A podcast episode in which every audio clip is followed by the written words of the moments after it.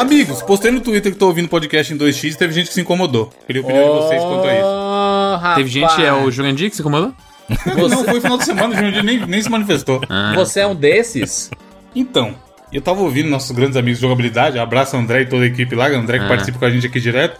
Ah. E eles fazem uns podcasts meio grandes. Verdade. Minha primeira reação ao abrir o o nosso grande Pocket Cast foi falar: Puta merda, eu nem vou ouvir. Podcast de quase 3 horas. Aí depois eu pensei: Pô, talvez com o 1.5 dá pra ouvir, hein? E aí eu meti no 1.5 e dava pra ouvir. Ficava um pouquinho tic-tac, mas dava. Aí eu testei colocar no 2 e eu ouvi suave no 2. Eu acho Tal- dois. Talvez eu vou virar esse cara, hein? Eu acho dois muito acelerado, tá? É pra caralho. Eu diria que 1.50 ele é ouvível. Não recomendo, tá? Não é, eu não faço essa recomendação de você ouvir, porque você é, é um. Eu iria usar palavras pesadas aqui, mas não vou usar. mas eu diria que não é muito legal com quem se Um preocupou traidor. em colocar Não é raiz? Não é uma raiz? qualidade. Não, não, não é sobre isso. É com quem é se preocupar com quem editou, com quem criou esse projeto artístico chamado podcast. A- assistir coisas em 2.0 e tudo mais, você é uma aula chata, sem preocupação com nada, cinco horas de palestra e não sei o que, que não, não tem preocupação nenhuma com a qualidade artística daquele conteúdo, ok, de boas. Mas quando há uma preocupação com efeitos sonoros, com música de fundo casando com o ambiente e tudo mais, essa distorção da qualidade do áudio vai diminuir a imersão naquele conteúdo. Então eu, particularmente, não sou a pessoa que recomenda o uso da velocidade alta, entendo totalmente. Não entendia antes, hoje eu compreendo quem, quem quer consumir mais rápido e paciência. Cada um faz com o seu tempo o que achar melhor no fim das contas. né? Eu acho que depende muito do caso também, Júlio. É, eu, por exemplo, eu gosto de consumir o conteúdo na velocidade normal. Algumas vezes eu ponho no e-mail quando eu tô por entretenimento, mas olha que curioso, eu recomendo pra quem quiser aprender algum idioma estrangeiro e quiser exercitar, escuta Nossa. no inglês, espanhol, qualquer idioma estrangeiro, se você quiser exercitar, pegue podcast gringo mesmo e escute em 1.5. Por quê? Porque você vai estar habituado. Porque qual é a maior reclamação que você escuta de aluno de, de língua estrangeira quando vai viajar, por exemplo? Ah, eles falam muito fala rápido. muito rápido e não entende nada, né? Eles falam muito. Por quê? Porque ele tá acostumado com o professor, com os colegas de turma falando, e, e eles falam. Aqui se fala, o professor fala até mais devagar, para que o aluno possa acompanhar.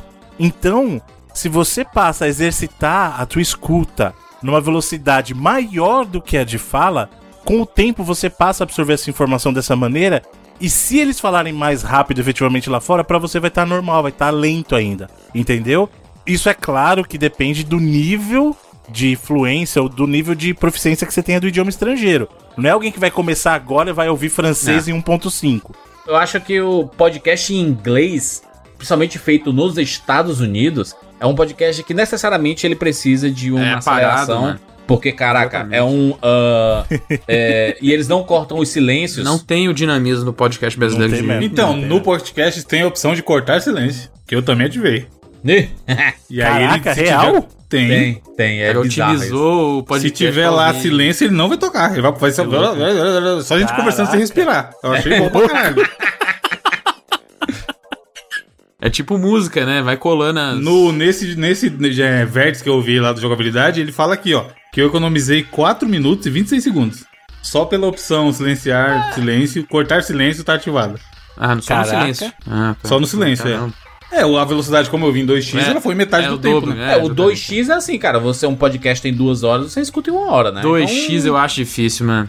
Eu não consigo ouvir áudio é em muito 2x rápido, aí é muito no zap rápido, aí. Muito rápido 2x. Nos primeiros 10 minutos tava estranho. Depois meu corpo assimilou. Eu tava limpando a Exato. casa aqui, passando pano no chão e suavaço, prestando atenção em tudo, rindo, e o caralho.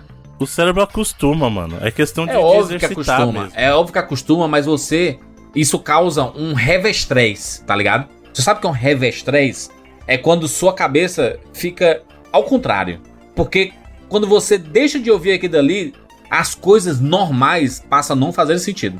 Porque você vai ouvir é, TV, jornal e não sei o que, e não tem a velocidade aumentada, você, meu Deus, o que estão acontecendo? Essas pessoas estão É. lentas.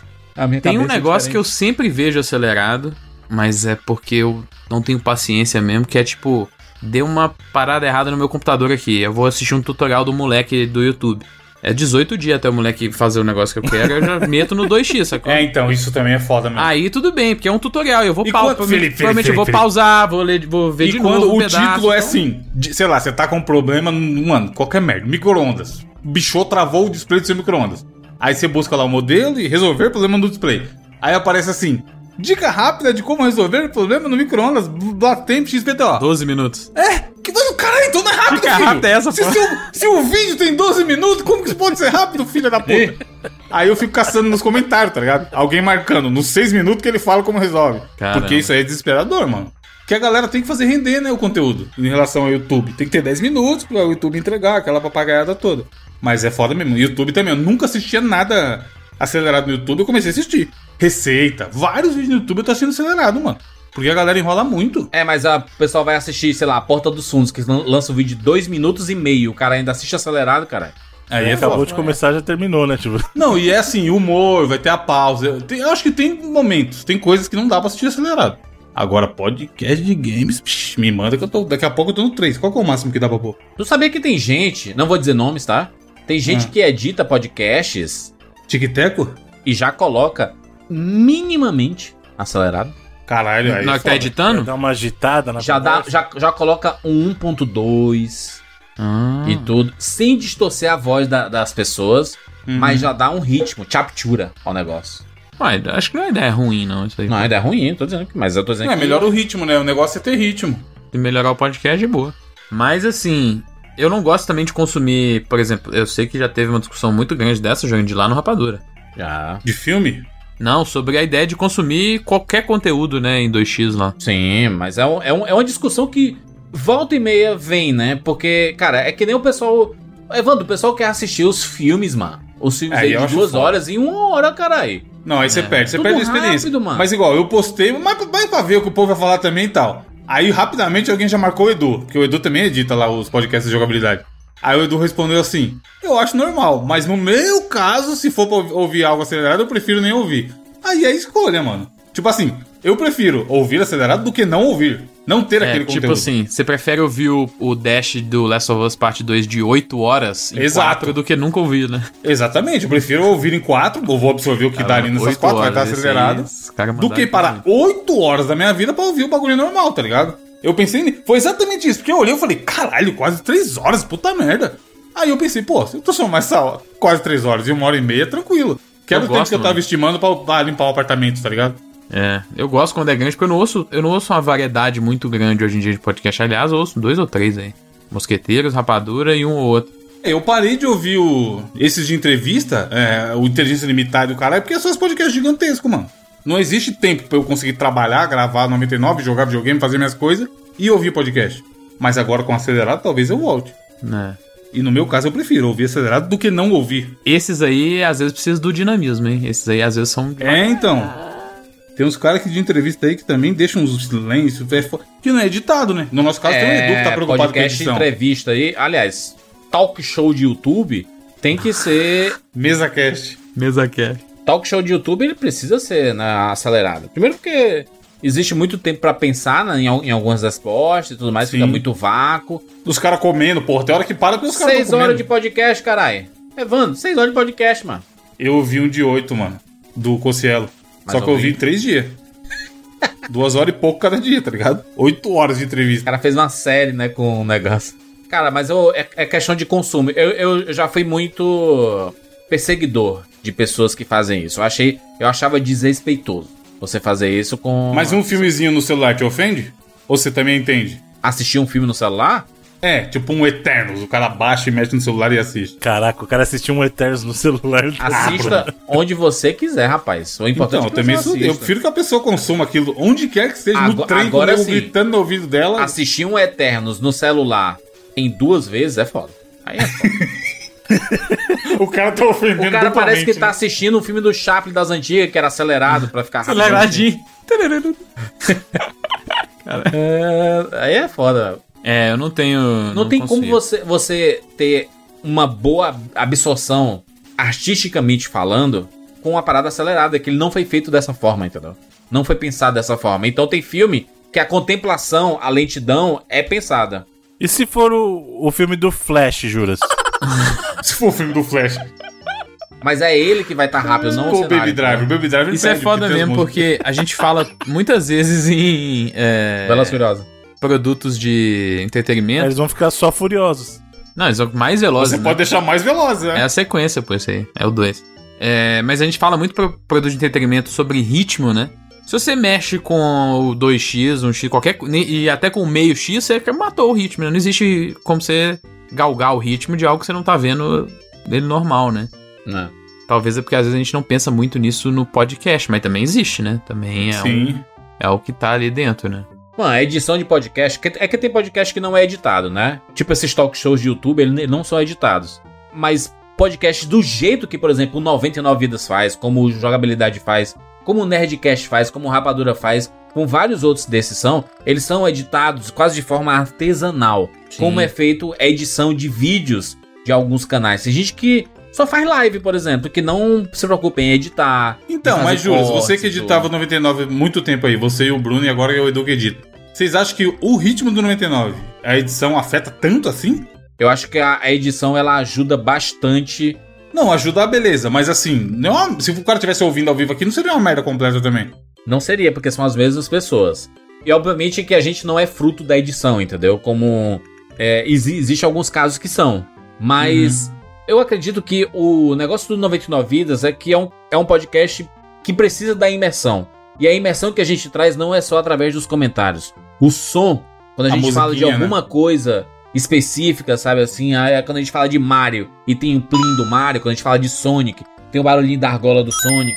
Quando a gente fala do Yoshi, tem um barulhinho de montando no Yoshi. Isso tudo é fruto de imersão, Pô, entendeu? o, esse recente aí que a gente fez, os melhores momentos de esporte na TV, é uma edição primorosa do Edu. Exatamente. Se- seria legal a gente só, só a gente lembrando? Seria. Mas, cara, com a- as inserções, ficou tipo assim. A imersão é outra, né? Ele Você leva. deu um, upgrade inacreditável, mano. Não, mas eu perguntei do ritmo, porque, por exemplo, eu já gravei podcast com outras pessoas que os caras param pra pesquisar no meio do papo. Tipo assim, cai, tá a conversa, normal, tá conversando, conversando. Aí o cara tá com dúvida de alguma coisa e fala, calma aí que eu vou ver aqui. Aí fica um silêncio de um minuto, aí ele volta. Então, gente, aí, mano, pra mim isso é um podcast É. sem ritmo. Eu já vi uns mesa cash que é assim, o cara abre É. o Google, não, abre até na tela, assim, pro povo ver também o que ele tá pesquisando. Se não tiver edição pra melhorar, vai ficar insuportável de ouvir. E eu acho que a gente é de boa. Tipo assim, prova disso são nossas lives. A edição melhora muito. O Edu colocar as- inserções, a música tudo mais, melhora pra caramba a edição. Mas não é a edição que faz o 99 ter ritmo. É que a gente tem já um, assim, um entrosamento que é natural por si só da conversa, mas a edição, eu acho que a edição é aquele. É, é a finalização do prato, sabe aquela coisa? O Uhum. detalhe do prato é aquele. Ele, ele leva a experiência, né? Realmente ele não faz a experiência como um todo, mas ele eleva pra um patamar diferente. É, e não, e, e ele transforma também, Bruno. Tipo assim, ele. O nosso podcast editado ele é muito bom porque algumas coisas podem ser cortadas pro bem do podcast em si. Tipo assim, quando a gente tá fugindo muito do assunto, sabe? A gente. E a gente quer voltar. O editor est- ele tá, tá vendo assim: exi- existe um- uma vontade de voltar pro bem do podcast em si. Mas a gente tá sempre fugindo, fugindo, fugindo. O editor ele pode pegar esse trecho e colocar, sei lá, no pós-crédito do podcast. Uhum. Entendeu? Já rolou isso com o 99, né? Já rolou algumas vezes, aliás, muitas vezes. Quando você, por exemplo, eu faço uma pergunta e a pergunta não dá em nada, cara, essa pergunta ela pode ser excluída, entendeu? E, e dá e seguir para um, um outro lado.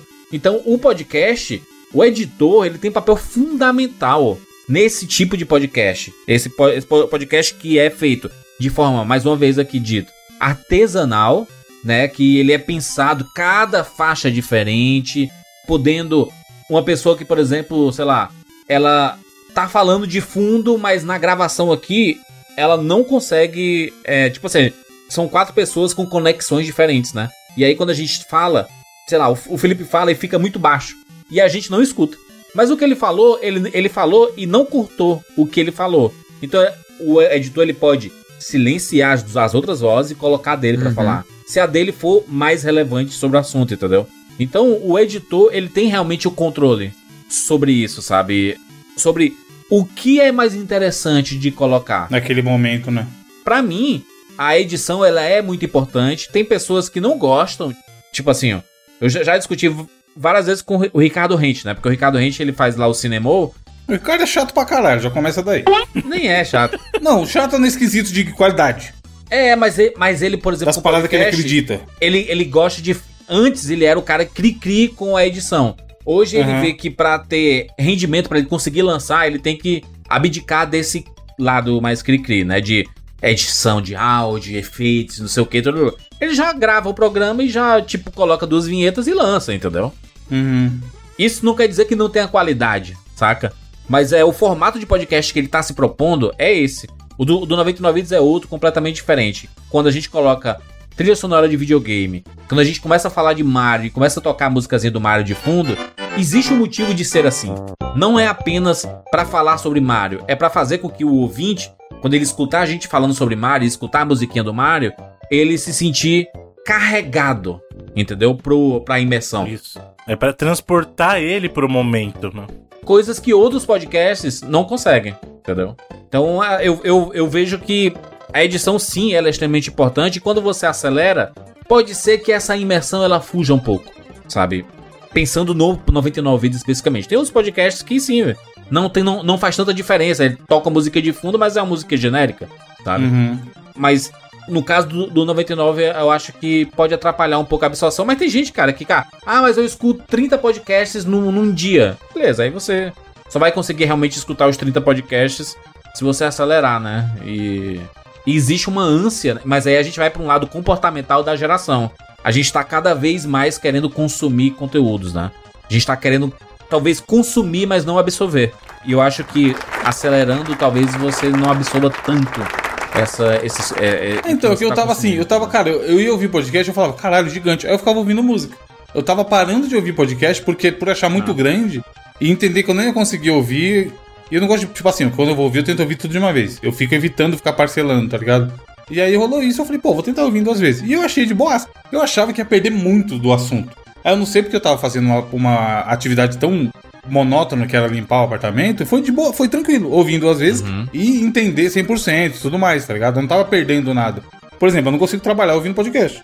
Porque eu tenho que prestar atenção no trabalho. Eu só consigo trabalhar ouvindo música e música sem voz. Porque se tiver a letra também, eu já me perco. E aí eu falei, pô, eu prefiro ouvindo às vezes do que não ouvir. E eu acho que eu vou começar a fazer isso. Pra ouvir mais podcast de novo. Porque antes eu ouvia pra caralho.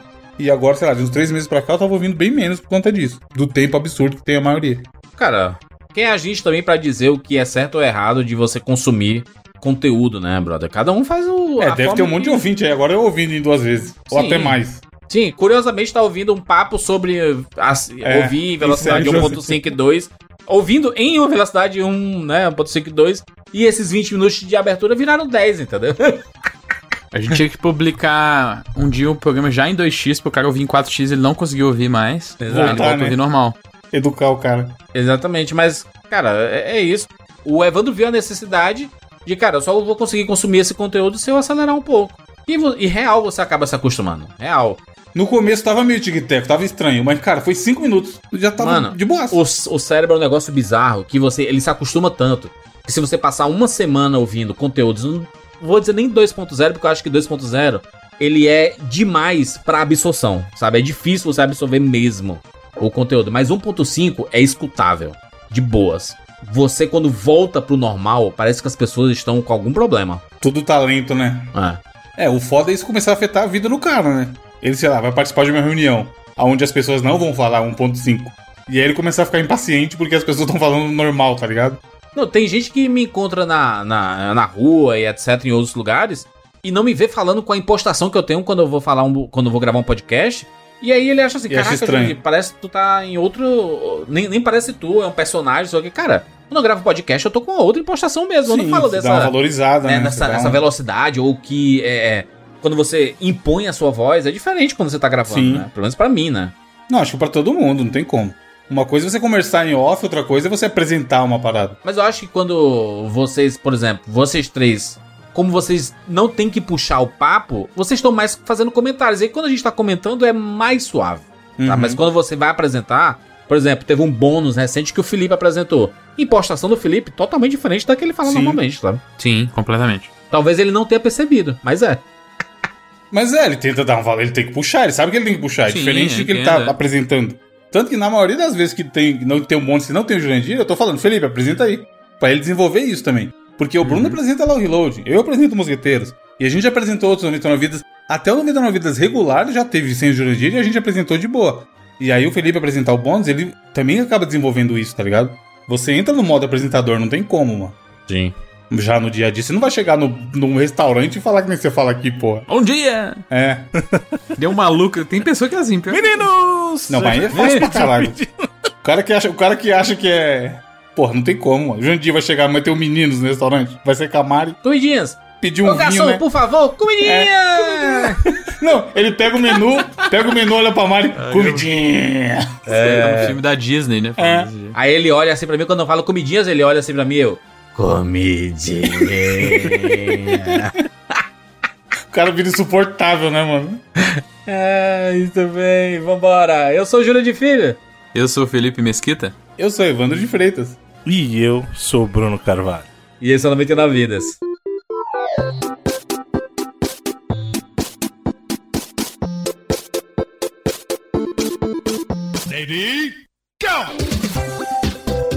Pula, pula, pula, pula, pula. Tira na cabeça. Tira, tira, tira, tira! Atira, atira! Põe na... Tô com fome.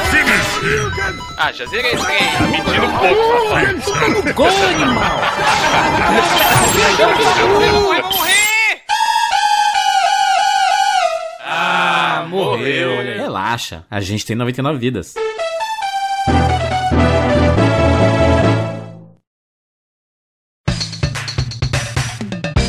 E nós temos aqui um parceiro novo do 99 Vidas. Vamos falar sobre o Originais do Fute. Sim, olha só, mais um parceiro aqui no 99 Vidas. A gente fala sempre, só colocamos parceiros no 99 Vidas se a gente experimentar, se a gente averiguar a qualidade. Exatamente. E podemos falar aqui com, né, com conhecimento de causa. Quatro vezes conhecimento de causa, porque todo mundo colocou a mão. E, cara, a primeira coisa que eu pensei foi: será que é original mesmo? Porque o cara tem muita variedade de, de camiseta, assim, muita mesmo, e preços ok. E, cara, são todos originais. Primeira coisa que eu falei pra ele, foi até o Alexandre, um abraço, Alexandre, foi: pô, como vocês vendem tanta camiseta original? E aí ele explicou lá que eles são colecionadores também, que eles ficam atrás e tudo mais. Que eles vão em eventos, às vezes, né? Exatamente. Então, assim, pro cara realmente ter esse acervo de camisas de futebol lá, tanto nova quanto usada, né? É, bem conservada, vamos dizer assim, é realmente um trabalho impressionante, cara.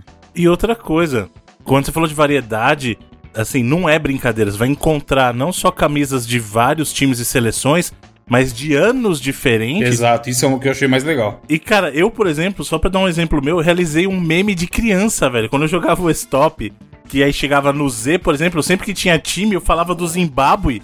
E, cara, eles tinham uma camiseta, uma camisa de jogo do Zimbábue pra Olha Não, é muita coisa, cara. É muita coisa e muita camiseta linda. Pra quem gosta de futebol ou pra quem quer presentear alguém com camiseta de futebol, por exemplo, se eu coloquei, coloquei lá São Paulo, vê a camiseta do São Paulo do patrocínio da Sírio, pô. De Caraca, 98, muito tempo atrás. Pra quem não, não pegou ainda, o Originais do Fute aqui, a- o site, né? Originaisdofute.com, tem link aqui na postagem também. É o Instagram deles também, né? Você vai acessar e tem várias camisetas e às vezes tem bonés, tem outros acessórios de esporte, mas é muito focado em camisetas de futebol. Existe de outros esportes, mas o foco é bastante em futebol. E, cara, são camisetas originais, as muitas vezes com etiquetas específicas, né, das marcas que lançaram e tudo. Brasão das competições tal. Pô, tem é- a camisa do Corinthians da Excel, cara. De 97. Eu acho muito massa porque além de camisetas de clubes, de seleções, tem de clubes que nem são tão badalados assim. A primeira camiseta que eu recebi, cada um aqui recebeu duas camisetas, né? Pra gente averiguar a qualidade e tudo mais. Eu fui muito longe, tá? Eu peguei uma camiseta do time Notamburi FC, que faz parte da quarta divisão do futebol tailandês. Essa foi a camiseta, cara, a camiseta com qualidade absurda e eu só peguei porque eu achei o símbolo do, do time iradíssimo, que é um corvo É. assim gigante. Essa aí ninguém vai ter igual, com certeza. Ninguém vai ter igual. isso é eu fato. pirei numa, uma pena que não tinha do meu tamanho, porque eu gosto de pedir pra usar, né? Mas, cara, os caras têm a camisa do Arsenal de 99 com o patrocínio da SEGA. Caraca. Louca, mano. Louca. Acho que só perde pra própria do Arsenal com o patrocínio do Dreamcast, que essa é mais Ih! foda ainda.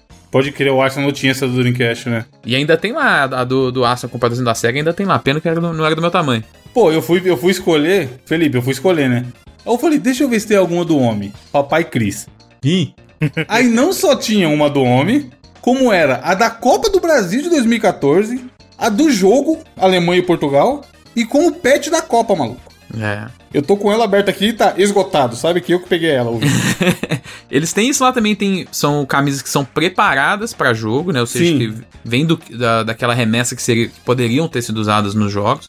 E até camisa que foi utilizada por jogadores. Exato, tem camisa autografada. Cara, é- assim, pra quem gosta de futebol, como eu falei, ah, não me interessa tanto de futebol, não tô nem aí. É um puta site legal pra você comprar de presente pra alguém, pra alguém que gosta. Pro seu pai que gosta de futebol, você vai no amigo secreto, você sabe que o cara que você tirou gosta de futebol. É animal, porque você vai encontrar muitos itens que só tem ali. Igual eu falei, a hora que eu vi as Cristiano Ronaldo, eu falei, bom, eu tive que pegar no meu dinheiro e pagar um pouco a mais a diferença, porque ele era um pouquinho mais caro, afinal, né? E camiseta rara. Mas eu falei, não, tem que ser ela. Porque essa camisa é muito irada. Tipo assim, conta uma história. É de um cara que eu acho animal. É da Copa do que foi no Brasil em 2014. E era a camisa do jogo. Vem escrito nela: Portugal e E Alemanha. Alemanha, é muito louco. Não, e tem todos os preços. Tipo assim, eu era um cara que olhava, pô, a camisa de futebol oficial é cara, 250, 300 reais. Pô, tem um monte de camiseta lá, 120, 150. Sim. E, cara, eu tenho que falar, a camisa que ele me mandou, como eu falei, é uma camisa usada, né? Dos anos 2000, exatamente de 2000, né? Que é da Euro de 2000 da Espanha. E assim, a camisa tá bem conservada. E principalmente, cara, a camisa veio cheirosa, você acredita? Ela Isso é foda, é. cheirinho de amaciante, bonito. A minha do Cristiano Ronaldo também parecia que eu tinha comprado na loja. Inacreditável, mano. Fiquei de cara. Fica a dica aí, tá? Arroba Originais do Fute lá no Instagram ou site originaisdofute.com. Tem link aqui na postagem pra você acessar e conhecer mais. É muito legal, cara. Você gosta de futebol. Eu, particularmente, eu não sou uma pessoa que acompanha todos os campeonatos do mundo, mas meu pai é essa pessoa. Então, ele já, já ficou com a do Notambury aqui. Ele achou iradíssima. A outra que eu, que eu recebi foi da seleção da, da Islândia. É essa minha, né?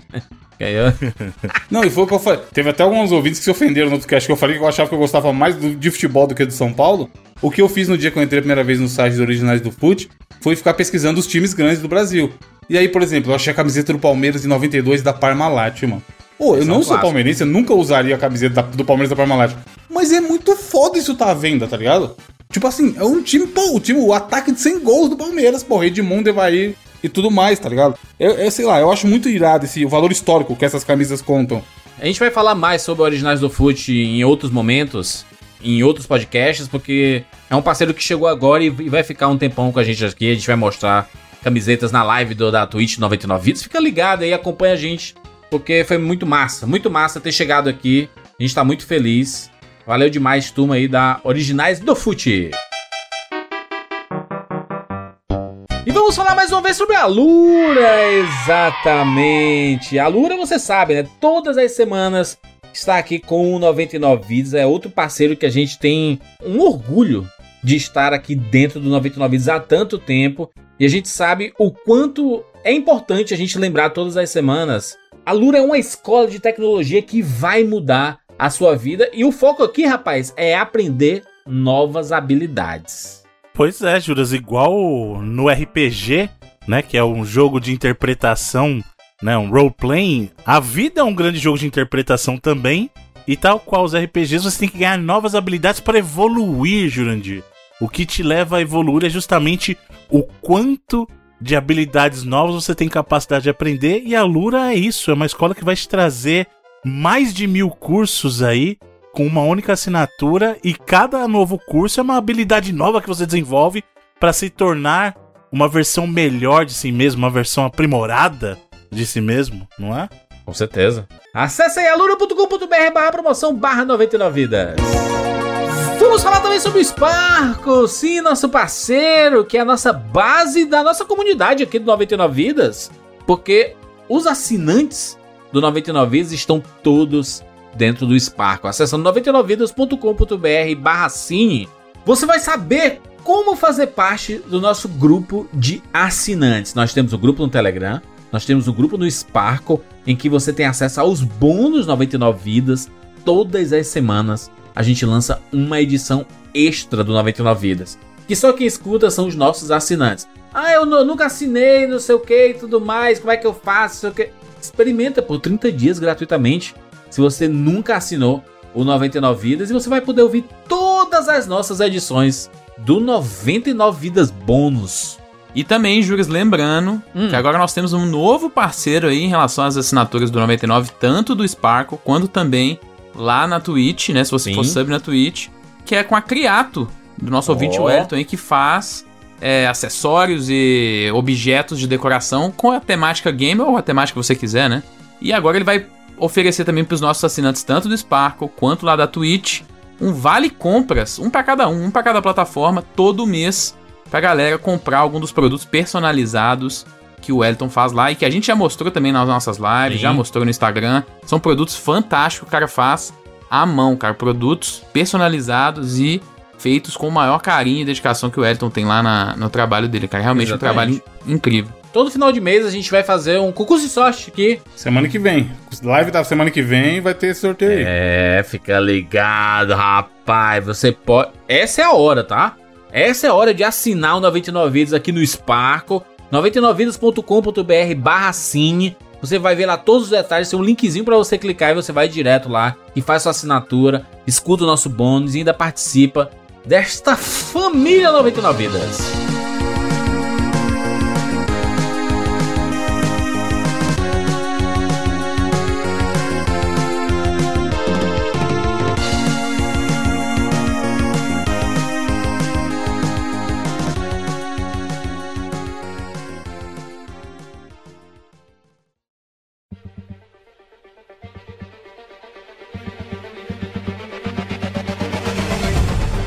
Meninos, estamos aqui juntos mais uma vez para mais uma edição da 99 Vidas. E dessa vez vamos falar sobre a nova geração de consoles. Já estamos aqui, completamos o que? Um ano de vida dessa geração? Pelo menos pelo lado da Microsoft e da Sony. Sim, os dois já fizeram um ano. E podemos, né, então, tecer comentários sobre se vale a pena ou não fazer este investimento. Afinal, estamos próximo ao fim do ano, né, em que presentes são comprados. Nós estamos se aproximando já do próximo ano, né, 2022, em que muitos jogos serão lançados. E aí vem aquela pergunta: quem não pode ter todos os videogames vai ter que escolher um. Qual eu escolho para esta nova geração de videogames? Antes de falar qual escolha, talvez seja legal falar se vale a pena ou não, né? Na nossa visão. Claro, É, com certeza. Às vezes, a- às vezes a gente vai concluir que não, não escolhe nenhum, dá mais uma esperada aí. é. Pode ser também, né? Dependendo da situação de cada um. Quem tem aqui, como é que é o esquema de cada um que tá aqui já? Eu tenho só PlayStation 5. Eu sou o trouxa, tenho o Series o S e Evandro o... já tá com os dois pés lá já. É, eu tenho o Series S, o PS5 digital, E eu no Switch. talvez, é, e o Switch. Talvez tenha sido uma, uma ideia errada comprar o PS5 digital, mas discutiremos mais pra frente. E o Switch. O Switch, meu Switch tá É, o destravado. Switch também tem. Eu tenho o Xbox Series S e o Nintendo Switch, né? Ambos estão desligados há um bom tempo, inclusive. Então talvez não valha a pena. É, então. Não, mas aí, mas, mas aí a gente, vai, a gente vai conversar sobre isso, que talvez seja o meu perfil, né? Meu perfil, no momento, não seja muito interessante. Na verdade, essa discussão vai ser muito interessante porque eu quero ouvir justamente do Evandro e do Felipe que já estão lá, o que que eles aproveitaram efetivamente dessa nova geração até aqui, né? Porque E... como eu e o Juras a gente ainda tá um pouquinho pra trás, né? A gente tá no meio do caminho, se a gente considerar o Switch como intermediário da geração aí também, né? Mas é, o Felipe e o Evandro efetivamente puderam testar a maravilha do disco SSD, as maravilhas de um processador, de uma GPU. Um controle sensitivo. Controle que treme, controle que treme. É a nova geração foda. Isso, o controle que treme na sua mão, com, com, com treme na areia, ele treme na, na gota da chuva. Eles podem falar melhor, né? Se realmente valeu esse investimento aí nesse período. Até agora. Eu acho que seria interessante realmente abordar dessa maneira, sabe? A experiência deles até esse momento e expectativas pro futuro, né? Porque aí expectativas todos nós temos. Mas a experiência real de controle na mão, eu acho que os dois podem falar com mais propriedade, né? É o seguinte, acho que às vezes é. Pra esse primeiro momento, pra falar às vezes da experiência, acho que é bom ignorar um pouco a, a etiqueta de preço, que é um uma coisa extremamente absurda no Brasil, né? A gente tem que entender isso primeiro, né? É, o preço que esses consoles custam aí, entre 4.500 reais aí, é um negócio muito elevado, né? Então eu vou ignorar isso um pouco em relação pra falar da experiência mesmo. Esses fatores que o Bruno falou aí de SSD, controle diferente, é, a performance do console em geral, é algo que eu senti uma diferença, assim, é, bem grande, assim, na questão da usabilidade, sabe? A parada do loading, do tempo de loading É dos absurdo, jogos, mano. é, e o que isso fez para alguns jogos específicos que já utilizam melhor essa, essa tecnologia, né? essa, essa possibilidade, né? na verdade, que é do SSD NVMe ultra rápido aí, realmente mudou bastante a experiência, sabe? Eu tava recentemente jogando no meu console que é mais antigo, que é o meu Xbox, e, por exemplo, no Forza eu tava sentindo uma diferença muito grande de, de load em alguns momentos, que, é, no- por exemplo, no Series X, que é um console que eu não tenho, não, não existe, e que eu não tô acostumado a ter no PlayStation 5, por exemplo, sabe? E também, cara, a questão de. que eu, eu nunca fui, nunca fui desse, desse tipo de, de pessoa de jogar em 60 FPS, realmente mudou um pouquinho a minha, a minha visão, assim, sabe? Eu tinha muito preferência por visual perante performance, mas hoje em dia eu diria que eu sou o contrário. É, os jogos que tem, ou a maioria dos jogos hoje tem essa diferença, né? Tem essa possibilidade de você escolher modo performance ou modo visual, modo qualidade, geralmente que eles falam. Eu vou no performance porque eu não enxergo tanto a diferença de qualidade, mas quando você troca o FPS, principalmente quando você troca na hora ali, você sente muita diferença de fluidez mesmo no gameplay, sabe? Então, essas mudanças que são basicamente o que os consoles acho que entregaram mais hoje em dia, sabe? É a questão do loading, a questão de performance, ela é, realmente é notável quando você tá num, mudando de um console para outro, você vai sentir essa diferença. E são diferenças que são, claro, muito positivas, né, eu diria. O loading é um negócio assustador, cara. Eu fui, como eu falei, destravei meu Switch, enfim, quiser discutir sobre pirataria, a gente discute. E eu joguei alguns jogos no Switch. Me dava um desespero jogar no Switch. Porque demora uma vida pra carregar todos os jogos. Parece que eu voltei pra época do Neo Geo, do macaquinho fazendo malabares com a bolinha. Quando você compara com o Play 5. Sabe o que é engraçado, Evandro? É que antigamente se falava assim: jogo com cartucho não vai é, ter load. Lembra, Bruno? Que se falava isso, Bruno? Mas não Pois tinha é, mesmo, né? Eu lembro só do. Lembro do, porra, o Street Fighter, tinha load?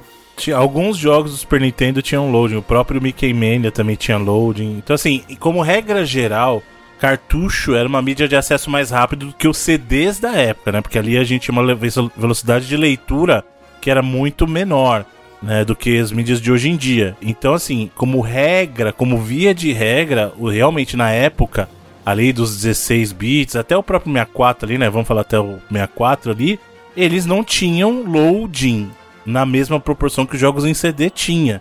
Alguns do 64 até tinha porque eram jogos maiores também, né? Mas realmente, hoje em dia você vê jogo digital tem loading, mas por outras questões. Já não tá mais lendo da mídia física, mas ele tem questão de acesso, de passar conteúdo do jogo para memória. Então são outros fatores. Mas isso também é um reflexo de como os gráficos hoje são mais pesados e como o conteúdo do jogo é maior mesmo, né? Então realmente isso é mais um reflexo disso. E é óbvio que o Switch tem uma limitação importante que é, é importante mencionar. É, ele já é mais fraco, né? Ele é um hardware mais fraco.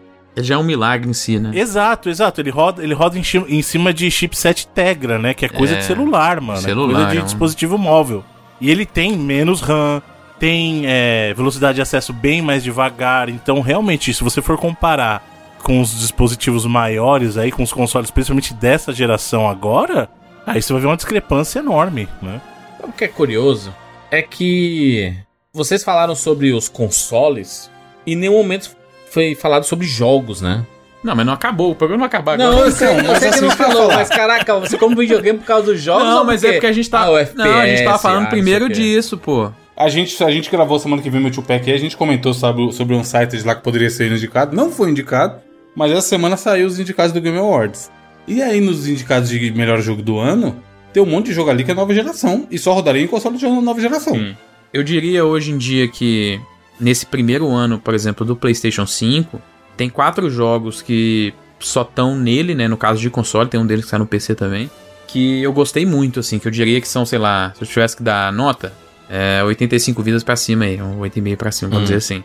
E é o Deathloop, o Returnal, o Ratchet Clank, Rift Apart e o Demon Souls, né? Que é do ano passado. Então, Uhum. eu diria que são jogos que eu gostei muito e que todos eles, principalmente os três first party da Sony, que é o Return of Ratchet e o Demon Souls, utilizam essas novidades de uma forma bem interessante e junto com também a parada do controle do DualSense, que de fato existe um fascínio, talvez não dure tanto, mas pelo menos o fascínio inicial é incrível, assim. Pelo menos jogar também o Astros Playroom, que também é um jogo que só tá no PlayStation 5, né? É um jogo que já vem com o videogame, inclusive.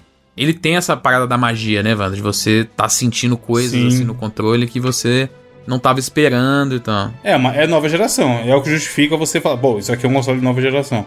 É que É. ele não acho que é um jogo, meu Deus, que jogo. É, vai demorar foda. ali pra você jogar, sei lá, umas 4 horinhas, É. no máximo, assim. Mas ele é uma representação do- da- dessa diferença. Ele tem também tudo essa parada do load muito rápido, é, da, da questão da performance, a questão do controle, tudo tem nele ali, sabe? Ele é um. Não é bem uma demo, eu diria que ele, porque ele é até É um maior do tech que isso. demo, pô. Ele tá É, demonstrando. ele é a um demo. Eu, eu acho que não é- ele- mais como um demo do que como jogo. Não, mas tech demo, Felipe, não é pela duração. Ele tá mostrando a tecnologia. Um tech Sim, demo é sim, isso. né? também é. Mas eu, eu diria que ele é um pouco mais profundo que isso até em alguns momentos, sabe? Como jogo, ele tem muito mérito como jogo, assim. Pra quem gosta de PlayStation, ele é uma homenagem muito grande, como a Sony nunca fez, assim, na sua história. Pare- Parece até uma coisa da Nintendo feita pra outra empresa, porque Não. é a ideia de, sabe, de conhecimento e entender o que é aquela marca, como eles fizeram nesse jogo. A homenagem, né? Nunca foram, né? Mas então, eu diria que já existem jogos que é, eu agradei Justificariam? muito de ter jogar. Pra mim, sim. Então, o justo é que é foda. Quantidade, eu acho que não. ju- É que é foda assim. Estamos no Brasil com economia de É, bosta. exato. e é caro pra caralho, sei lá, três salário mínimo um, um console. Aí não. É foda, por exemplo, eu tive alguns benefícios, por exemplo, alguns desses jogos eu não tive que pagar, foi coisa de. é, Imprensa. De, de imprensa, entendeu? Então tem Sim. esse aspecto, né? Não, não, não tem como eu ignorar esse aspecto. É, mas eu diria que, por exemplo, eu comprei um PlayStation 4, mais ou menos na mesma época que eu comprei um PlayStation 5 em relação à vida dele, assim, sabe? Hum. E eu aproveitei muito mais o meu PlayStation 5 até agora do que eu aproveitei o PlayStation 4 naquela época, entendeu? Entendi. Eu, tenho, eu vejo muitas mais justificativas pra usar meu PlayStation 5 do que eu via pra usar o PlayStation 4 naquela época. Então, se eu for comparar um console da mesma família com o outro, eu diria que o PlayStation 5 tá num ponto de vida bem mais legal, bem mais interessante do que teve o PlayStation 4 naquela época. É que tem um negócio, Felipe, que é assim, a gente tem dois perfis de, de jogadores que, por exemplo, que tá. Se, é um- se você é um- uma dessas pessoas que tá ouvindo esse podcast, e esse podcast é especificamente se vale ou não vale a pena entrar na nova geração, é porque você talvez fatalmente não entrou na, na geração ainda, e aí talvez você se enquadre nos, no seguinte sentido. Primeiro, você não teve consoles da geração passada e quer entrar nessa então, eu acho que isso geração. muda muito, hein, Juras? Não, não, claro, eu vou, vou dar essas opções, inclusive. Aham. Você não tava na geração passada e quer entrar nessa, tipo assim, quero voltar pros videogames. Vou entrar nessa geração. Qual eu pego? E você tava na geração passada e você quer fazer uma transição, né? Quer fazer a transição do console que você tinha pro novo. E aí talvez mudar de, sei lá, você tinha um PS4 e você ao invés de mudar para um PS5, você mudar para um Xbox o Xbox. entendeu? Ou pro Nintendo Switch, que seja. Eu acho até que o Nintendo Switch ele acaba se enquadrando num segundo console, sabe, da, da- das pessoas. Sim. Tranquilaço, tranquilaço. Sim, até porque ele já tá num ponto de maturação, ele já tem muita coisa pra você jogar no Switch, né? Existe muito jogo bom. Então, mas o, o que eu falei que eu acho que muda muito em relação a isso, se o cara tem ou não o PS4, por exemplo, falando de Sony, ou até um Xbox, e ele tá, tá em dúvida se ele vai ou não comprar o PS5, é o a PSN Plus Collection. Sim, que aí acho que exatamente. Porque ali já é uma cabeçada de jogo e é um monte de jogo top, e que por se o cara não tinha um PS4, ele não jogou. E aí ele pegando o PS5, ele vai estourar de muito jogo bom. E a maioria e todos exclusivos. Lembrando que tá condicionado a ele ter uma assinatura. assinatura Sim, mas, porra, no- né? eu, Bruno, o cara que não tem o Play 4 e vai pegar o Play 5, não tem sentido ele não assinar a PSN Plus pra, pra usufruir É, disso. até, até porque se ele nunca teve, também tem períodos de experimentação, né? São Exato. sete dias, mas existe, né? Mas ele tem Last of Us Remaster, tem Uncharted 4, tem Resident God of 7. War, Persona. Então, mas será que pro cara que quer jogar jogos de Play, Play 4, a melhor opção é comprar o Play 5 por causa do Collection, entendeu? Eu acho que é. Porque ele não vai ter só o Collection, ele vai ter todos os jogos do Play Então, 5 também. Mas ele tem um investimento inicial muito mais alto. É, ele poderia simplesmente comprar Não um é PlayStation muito 4, mais alto. né? Ele já tá fudido. Vai ser o quê? Mil reais de diferença? Não, Não, Play 4 pô. hoje em dia você compra bem mais barato. É menos da metade, suave. É, só que aí, só que aí tem a parte igual Mas o e a Bruno falou, dos jogos, é. É, É, e pensando no futuro, né? Assim, de tipo, exato. Esse é um podcast de entrar na nova geração. Aí você vai comprar uma Eu geração acho que se o passada. cara não tinha um Play 4, não teve o Play 4 e ele te- tende a gostar dos exclusivos da Sony, ele tem que pegar o Play 5. Pra, ele, pra esse cara compensa mais do que pra gente que tinha o Play 4. Eu também acho. E acho que a, a Sony fez um trabalho é, não vou falar ótimo, excelente, mas pelo menos decente de realmente. Não é um Game Pass da vida, tá longe de ser, mas é. Longe, é. Existe. Não, mas são. ali de- Porra, as- tem o Persona 5 lá, Bruno, que você é, endeusa. Grandes, as grandes jogos ali, first e third party. Tudo que bem, se o tão, cara comprar um Play 4 Persona 5 sai mais barato que isso, mas. Não, mas você entende? São 18 Nova jogos geração, que... Bruno. Ele quer entrar na nova geração e não quer comprar. Não é retro game, não, a caralho. pergunta aqui, a pergunta aqui é se vale a pena. E por isso que eu tô falando, talvez não sejam todos os casos que vale a pena. Então, mas ele vai comprar um Play 4 de 18, 18 jogos, custa quanto? Mas ele vai jogar os 18 jogos? sei, Aí é mas- ele, pô, não é. É, mas vai Não, dar então, concorda comigo que ele tem que primeiro olhar essa lista e ver Sim, se é efetivamente isso. vale? Mas é isso que a gente tá falando, pô. Mas é que nem tu falou assim, é, mas, mas peraí, ele tem, ele tem que ser assinante. Mas é que nem você dizer assim, ah, então compra um Xbox e joga um Game Pass. Mas não tem Game Game Pass, Pass é. ele tem que assinar também É. pra jogar. Sim. né? Exato, mas não É, foi vamos, meu vamos deixar um negócio Juras. claro aqui antes. O que eu tô de- dizendo é assim, ele tem que pagar o preço de um Play 5 e aí ele tem que ver se ali. Por isso que eu tô falando, antes de ele tomar essa decisão, ele tem que ver o quanto. Eu não tô falando que é ruim. Sim. Eu acho que essa, essa Classic Collection aí da Plus, Plus Classics lá da vida é muito legal. Bloodborne, Bruno. Mas então, mas aí o cara tem que ver Sim. quanto daquilo ele Infamous, vai Bruno. Você não é fã do Infamous? Mas, meu eu Bruno, sou, acho que a gente Infamous. pode deixar isso até claro de uma vez, pra gente não ter que ficar repetindo toda hora. Qualquer coisa você tem que olhar, cara, porque nós estamos falando É de assim, investimentos absurdos. Você Ninguém, ninguém tá falando, gaste seu dinheiro com isso É, aqui sem não, olhar, não porra. sai desse programa e já passa o cartão, não, sacou? É. Pesquisa pra caralho, bota lá, acompanha o preço, diz desejo pro Mobit, a gente tá falando todo o cast aí. E não vai sair gastando na loucura, porque a gente. É, nós- seja lá qual for o argumento que a gente fazer aqui. Nós vamos trazer o máximo e o mais honesto possível nosso, mas, É. cara, no- a gente tem que entender que é um investimento muito alto, que seja o Uhum. próprio PlayStation 4, é um investimento alto também, sabe? Sim. Sim. Então já vamos deixar bem claro. no- Mas eu, como eu falei, eu acho que o cara que não tem. O cara que não tem o Play 4, ele pulou. Ele tinha, sei lá, um Play 3, ele não pegou o Play 4. Vale pegar o Play 5, pela Collection. Não, eu não acho também que a gente tem que ficar recomendando o cara comprar um PlayStation 4, sendo que é um podcast sobre nova geração. Nova entendeu? geração, exatamente. É, Não, mas a gente tem que responder se vale a pena ou não. é, mas é difícil. Tipo assim, se você então perguntar já pra mim. muda, a muda o pessoa- título. Fala assim, compre o console, entendeu? Esse- Então você compra um, um console híbrido. É, que tem todos aí, o, emuladores. Você tudo já mais, imaginou se todos. existisse um console híbrido que tiver... É, e lembrando também, é legal falar que agora o PlayStation 5 ele é retrocompatível, né? Então você consegue jogar jogos de PlayStation 4, é, inclusive de disco. Então é uma coisa que ele não tinha, que ele tinha, que a geração antiga não tinha, que tinha desvantagem em relação ao Xbox e que de, de, de novo também não equiparou. Mas pelo menos para a geração anterior, para o PlayStation 4, é um benefício também. Então, mesmo os jogos que não estão nessa coletânea, alguns jogos da última geração que você perdeu, você vai ter a chance de jogar nele só que aí você vai ter que ou comprar esses jogos, ou às vezes depende se sair em serviços como a própria Plus e tal. Estranho isso, pô. O que é estranho. Eu achei que o, o Jim Ryan tinha falado que ninguém liga pra retro, mano. É, até começar a virar ponto de venda, ninguém ligava. É aquele palhaço, né? Até, até fazer sucesso no Xbox, ninguém ligava. Ah, Eu acho que, a- além de, de falar subjetivamente sobre as outras pessoas, acho que é melhor a gente falar sobre nós mesmos, né? Assim, a, o- a nossa, a nossa percepção com os videogames que nós temos e o quanto que a gente tá aproveitando deles, propriamente, né, dito aqui, né? Então, mas peraí, só faltou um pouco da impressão do Evandro sobre o Xbox Series S, porque ele tem também. Então, É verdade. Eu tinha, eu tinha o antigo, e aí eu vendi e comprei o Series S por frescura no cu também, não tinha motivo. Mas eu acho que ele tem um performance muito melhor. Por O exemplo, o jogo que eu digital vivo... e tudo mais e tudo. Porra, é, é, o meu não tem drive também, ele é só digital, vivo de Game Pass, e se eu quiser jogo eu vou lá e compro na, na live. Só que, por exemplo, o Other Wilds, que é o jogo que eu vivo endeusando aqui, no antigo ele dava umas capengadas de queda de FPS. E nesse novo, roda liso. Muito, muita diferença. Como é um jogo que eu joguei muito nos dois, eu consigo falar, pô, aqui tá rodando muito melhor. Sim. E aí ele é pequenininho. Cara, eu acho um puta console. Então, assim, vai muito do tipo de jogador. Mas eu acho um console bom também. É legal de falar do Xbox que existem duas versões bem diferentes, né? É, no caso Sim. do PlayStation, é, a gente tem a versão com disco e sem disco. Por exemplo, no meu caso é com disco do Evander né? A gente às vezes até pode falar disso agora também, porque acho que fez uma diferença aí realmente, hein, Evandro? Você ter comprado ele digital. É, eu paguei bem mais barato. Porque eu peguei, paguei à vista e peguei o desconto de pagar à vista. 10% que eu paguei o boleto. E aí tinha um esquema de cashback, tinha cupom, pipipipopó.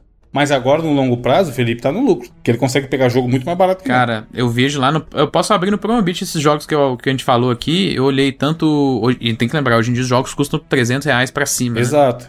é, o Returnal, o Ratchet Clank e o Demon Souls todo na faixa de 200, às vezes até mais baixo, 180, assim, sabe?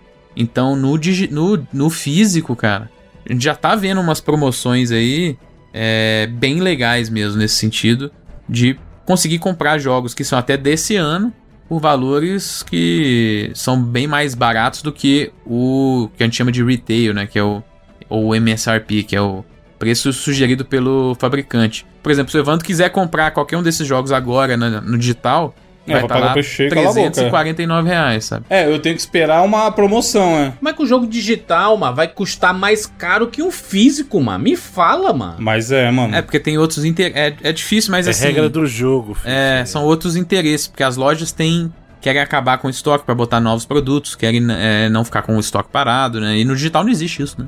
Não tem problema de estoque, né? E aí você tem é, vários parceiros interessados na que aquele produto seja vendido, né? Seja as próprias fabricantes, seja, como eu falei, os varejistas, questão de transportadora, então tudo tem esse, essa questão. No digital, eu entendo que não faz sentido, lógico, Jurandir, porque é mais barato você ter um jogo vendendo digital do que fazer todo esse trâmite que nós estamos falando aqui, pô, vender ele físico. É, mas tem esses tipos de descontos. Cara, até jogos novos. A gente tem, por exemplo, o Horizon, que vai sair em fevereiro do ano que vem. Você já encontra ele por mais de 100 reais de desconto na, em algumas varejistas aí, dependendo, sabe? Uhum. em jogo que tá em pré-venda. Então, eu acho que no caso do PlayStation, pro Brasil aqui, o formato físico tá mostrando que tá até dando pra fazer é, um joguinho legal aí, mesmo com os jogos custando, teoricamente, mais de 300 reais. Você ainda consegue achar jogos com preços um pouco mais acessíveis por conta dessa, desses descontos, por conta dessas ações que as varejistas fazem assim, né? É, o, no meu caso eu tenho o Xbox Series S e foi a minha primeira escolha quando tiveram as opções, eu achei o preço muito em conta. Aliás, eu acho o preço do videogame muito em conta porque ele vai me possibilitar jogar os jogos que são multiplataformas, além dos próprios exclusivos, né, que a Microsoft oferece e os serviços que ela oferece, como o próprio Game Pass. Então, poder ter acesso a esses jogos novos. Ok, que ele não tem a mesma capacidade do Xbox Series X, que é um negócio mais, né, fudidão, qualidade absurda. Mas eu também não sou essa pessoa que fica lambendo a tela e vendo. "Ai, 4K. ah, Ah, 60 meu FPS. Deus, que delícia. Ah, né? Eu não fico com esse, com esse rolê todo aí. Eu gosto de jogar os jogos. E às vezes, no- normalmente, eu tô jogando em monitores ao invés de TVs, entendeu? Então, nem tem tanta diferença absurda assim, não, saca? E aí eu optei por ele pra ser a minha entrada na nova geração, considerando que o Nintendo Switch eu nem acho Nintendo, gera- é, Nintendo geração. Nova ó. geração. Nova geração. Eu nem acho nova geração. Mas porque, nem é cara, mesmo, não. Não tem nem como, mano. Ele tá pegando duas gerações aqui, né, cara? Então, ele tá ele- intermediário. É. É, Switch então- é outro rolê. então eu considero até como um segundo console, um portátil, uma vibe dessa, assim, sabe? Como segundo console. Como console principal é o Xbox Series S. Mas eu, eu, eu digo também, né? Se você fala sobre. Ah, mas valeu a pena tu pegar o Xbox Series S? Eu digo assim, cara, eu joguei um monte, um monte de jogos indies. Joguei muitas coisas que tem no Game Pass. Você jogou o quê? O Celeste você jogou nele ou foi no antigo? Joguei no Nintendo Switch, o Celeste. É, o Switch tinha muito esse rolê de, de indie, né? Muito, muito. Eu joguei bastante nele, mas no, no Xbox Series S eu não joguei nenhum jogo assim, esses multiplataformas novos, porque nem tem. Não saíram, pelo menos, esses jogos grandes, multiplataformas que eu me interesso em jogar.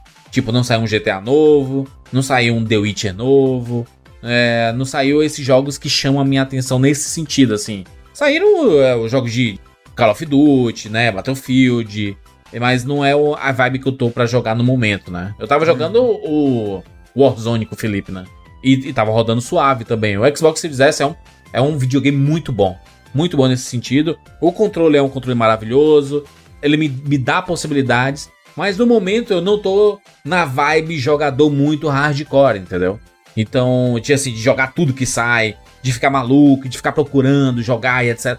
Não sou essa pessoa, é, momentaneamente. Já fui em outros momentos, é, pode ser que volte daqui a pouco a ser, mas no momento não tá, não, não tá sendo. Então, pra mim, o Xbox Series S ele satisfez a minha vontade de entrar na nova geração. Não tenho vontade no momento de pegar um PS5.